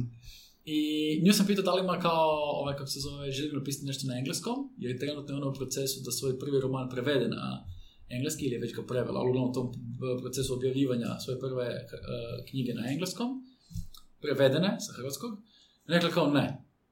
Što je meni, začudilo me, i ona je rekla kao, ma da, ali kao puno se gubi i slično tako, meni, s obzirom da sve što pišem te scenarije, to su na engleskom jeziku, meni je engleski uh, bogatije, puno je bogatiji jezik. I onda se, i to je ono nevjerojatno koliko engleski ti dopušta da sam manje kažeš više. Da, da, da. I to je nevjerojatno, i pogotovo u dijalozima gdje se još možeš igrati sa a, kretnjama i gestama a, glumaca i scenografijom, gdje je nešto što jako hvale produ- producenti s kojima ja radim. Kažu kao, jako dobro vidiš te scene, kako smo ih mi zamislili, ti ih jako dobro vidiš i jako dobro uklopiš dijalog u to. Gdje vidiš da ne moraš reći sve dijalogom, nego daš slobodu glumcu. I to kažu da je odlika ljudi koji kvalitetno pišu dijaloge. A kako ti onda izvoditi stand-up e, na engleskom? A, jako dugo mi je bilo problem, ali ja sam u jednom trenutku i živio ovaj, kako se zove, u Nizozemskoj. Ja sam puno imao prilike tamo nastupati na engleskom. I najveći hack koji sam našao da mi nastup na engleskom prođe jednako dobro kao na hrvatskom, ne prevoditi fore, nego pisati foru direktno na engleskom. Jer se ti ne možeš odupriti da tu foru u glavi prevodiš sa hrvatskog na engleski kad god ju izvodiš. Ako si napisao na engleskom, to je proces puno brži onda ju izvodiš puno prirodnije. To je nekako, ono, to sam shvatio, iako ne mora značiti. Ali u početku je to jako dobar hack, nakon toga može se ufurati da prevodiš stvari koje se daju prevesti, koje nisu. Kad postaneš više. Koje nisu kulturološki obojene, da imaju smisla u drugoj državi. Tako je, tako je. Alekše, e, sad za kraj imamo pitanje koje sve pitamo. Evo, baš smo, baš smo prekopali od McDonald'sa do... do ono. Od papirnatih slamki do... Znači da je neko počeo slušati na početku i prematao na kraju bi se znadio malo. Um, što je za tebe jezik? Jedna riječ, jedna riječ odgovor. Svi gosti stavljaju nešto. A, to sam vidio, to je na vašem Instagramu. To Da. je, kako se zove, I prolazio sam kroz sve to. Znači nećeš, nećeš doći pod napas da Našao se si neće inspiraciju. da. A, n- e, ljudi su rekli, ja bi, ono, ni- nisam mogao naći ništa, rekli su da je ljubav, ja mislim da je to čak i Sanja rekla da je ljubav, neki su rekli oružje, toliko toga. Da, Borna Sar je rekao odlično. Da. A, I a, svjesno na jednu riječ, je teško, ovaj, kako se zove, ali našao sam se u njihovim definicijama, da kažem to je ono, jednoriječna definicija. I onda sam razmišljao šta ću ja reći i još uvijek nemam odgovor. Tako da ako bi morao nešto reći ovako sad da nešto smislim, ovako improvizacijski jezik je, ne znam ako neko rekao, ali je sigurno je rekao neko je moć, možda mi je prošlo. Mm, Da, mislim da je... Nisam sigurna. Ne, bio je mač. Mač je bio. Mač. Može bio moć. Pazi, ovo oružje je mač. jer je, jer toliko toga je i ono, ono jedna riječ je teško reći, ali ono, ono, neko na engleskom je to ono kao language is power. I onda mi je, moć. Jezik je moć. Da, jer to obuhvaća sve za Da. što želiš. jer to je upravo to, znači, evo, rekao bi da cijeli ovaj podcast, sve što smo prošli teme, sve se to bazira na toj komunikaciji, ono, jezičnom nekom komuniciranju, da pokuša nasmijat nekoga ili nekoga potaknuti da on bude psihički, mentalno zdraviji, je to što ja pričam ovdje sa vama ili na svom YouTube videu ili na TikToku ili na nastupu gdje si ti bila, sve je to nekako ono moguće. Možeš nekoga ono, da sam, ne da sam, nego kad sam bio, da ne budem bahat kao da sam ja od uvijek super i odličan, a, kad sam bio podložen kritikama i i komplimentima, apsolutno, ti ljudi su imali moć nadamnom, publika ima moć nadamnom, e, da mi kaže kompliment ili ne kaže mi ništa. Ili mi da kritiku kad misli da je dobra, meni to samo kritika. Kad misli da je kao, sad te, bio si super, ali ja želim da, bio si vrlo dobar, želim da budeš odličan, a ja samo čujem, bio si loš, ovako ćeš biti, ajde, prolazan. Što je ono kako ljudi shvaćaju većinu toga i tako ljudi i daju te kritike. Konstruktivna kritika, u, to bih rekao da ne postoji. Ne znam koliko će se ljudi shvatiti. Rekao bi možda zbog prirode svog posla. jer sam Da, mislim da zbog da posla više, vjerojatno. Jer ja jako puno puta sam uh, naletio, hoću skratiti priču jer smo na kraju, toliko puta sam naletio na ljude i uvijek ću, ljudi, ono, ne, a, uvijek od kuda to dolazi. A, jako, to je jako bitno, da dođe do tog stanja, onda da ti to ne dirate. I ja uvijek ljudima kažem, na primjer, jako puno ljudi je gledalo milion stand-upova i onda misle da su dobri u stand-upu. I ja ljudima kažem to ovako, i neko mi ne kaže, ja ti gledao Richard Pryor, on ti ovako, da, naš, ono, kao on ti, ono, to sve, ja ti gledao, naš, ti ne ideš kao oni, ja kao, super, ja kao, od koga ti želiš pojest obrok? Od nekoga ko kuha šest mjeseci ili gleda šove 60 godina? Od koga želiš pojest obrok? Jer ja sam svoju mamu gledao 20 godina kao, kako kuha i prvi put išao napraviti pire krumpir i to je odvratno bilo. Ili prve palačinke, ili bilo šta. Znači ne. Znači ja mogu gledati recepte i čitati recepte palačinke 100 godina, napravi ih 10 puta. I o- ovaj ne može se usporediti s svojim palačinkama na, na, na pojma. Da. Niko nema recept za palačinke, svi kao odo, on kad ti neko kaže odokativno i tebi je to kao... Da, da, da. To kad kreneš ti najgore. Kad kreneš, šta, da. šta? Kako koliko? odokativno? Znači svaki recept koji sam zvao mamu. A to je za- čajna žličica. Posoli. Koliko mama? Pa ono. Prstohvat. Da. A to je bolje. Bolje dok, se ne, dok ne skuhaš pašte za cijelu ulicu, dok ne presoliš sve i ne pojedeš, to Da. naučiš najbolje. Apsolutno, to dok ne staviš previše mlijeka u pire i misliš kao ne, ne treba dovoljno. Kaša. Da, ali kao, znaš kao, cijelo vrijeme krompir upija, to mlijeko upija i onda jedanput ne upija i gotovo je, znači to je sad griz. Kako su uspjeli do ovoga? Od McDonald'sa, ne, zak- vidiš, to je taj callback. Zakružili da, smo, callback, na hrani smo bravo. se vratili, od hrane smo počeli. Jako mi se sviđa ovo što si objasnio i metafore koje se danas koriste, usporedbe. Um, da, moć nadamnom. E, moć komunikacije, to je u zagradama.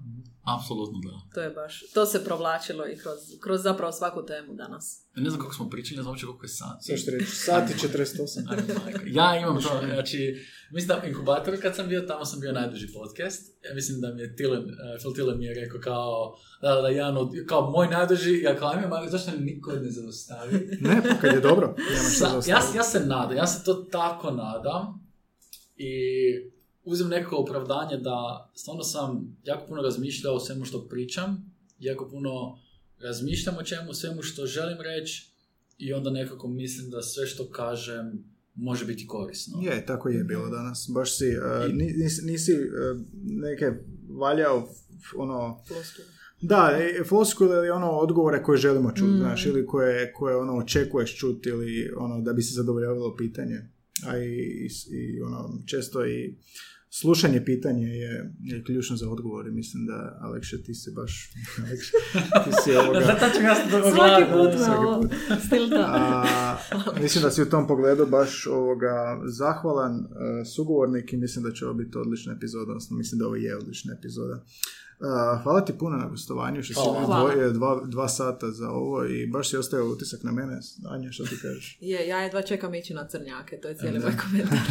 A, sad su, evo, ovaj, kako se zove, ćemo poslije da sad... Gdje da te ljudi a, prate, ako te neko sad recimo sluša, a ne pratite, a, kako te mogu naći, gdje te mogu čuti?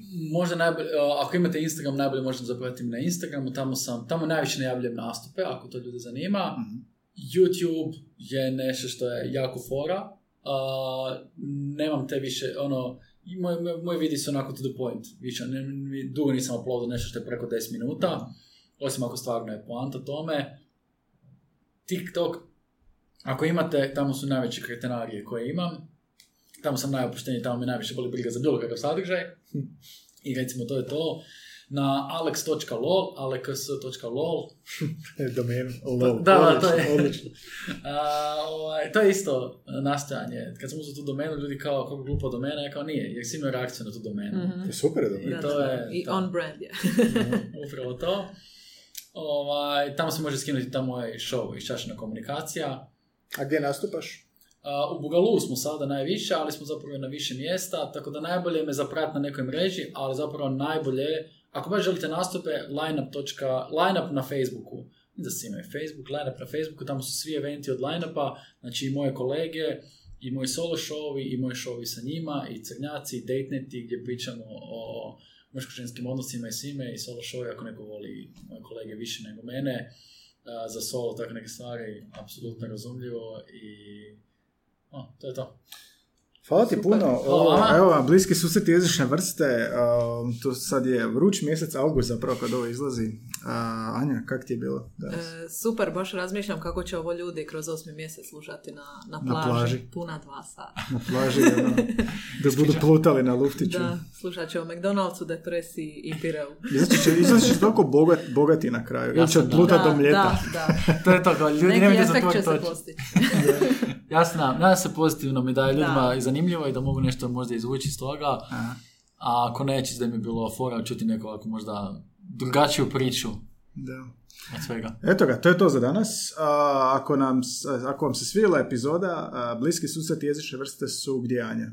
E, na Facebooku, Instagramu, a slušati nas možete na Google, Apple, Spotify, Deezeru i ostalim e, mjestima gdje slušate podcaste, a ti Gaj ćeš reći kako nas mogu podržati. Da, rekli smo u uvodu epizode, e, to jest nismo rekli negdje je snimljeno. Uh, buymecoffee. Buy me. Buy me Da. a coffee, da. Buymeacoffee.com. Još ne mogu, ne mogu nikako. Znači, kokav fail. Uh, možete, nam, možete nas počastiti kavicom, jer volimo kavicu. A možete postati naš član pa snimiti, pa dobiti uh, linkove na unaprijed snimljene epizode koje još nisu objavljene. To je neki 4-5 jedan unaprijed idemo. Ili podržati nas mjesečnom uplatom od 5 eura, to je pretplata, dobiti behind the scenes slike s nastupa, bilješke naše, uh, Anjine psovke na papiru pored mene. Uh, možete piti šalice s koje Alex pije. Tako, memorabilije i slično. I to je to. Eto, uh, slušamo se dalje. Alekse, puno ti sreće, želim dalje Alekše, i. Hvala. I kad napišeš, kad izdaš, onda dolaziš opet. A, Biće mi drago, biće mi drago, nadam se što prije, trenutno sam u nekim drugačijim kreativnim vodama. Hvala vama na pozivu, ovo je bilo a, jako a, zanimljivo iskustvo, zato je malo drugačiji podcast i drugačiji su smjerovi bili, ali... Mhm. To mi je jako drago sam- čuti. Jako sam uživao i hvala jednom na po- pozivu i hvala svima koji su slušali, došli do ovdje. Dragi slušatelji, hvala na svakom slušanju. Ljubitelji Hvala. svega jezičnog. I nejezično. Nejezičnog. Ajde, bok. Ćao. Ćao!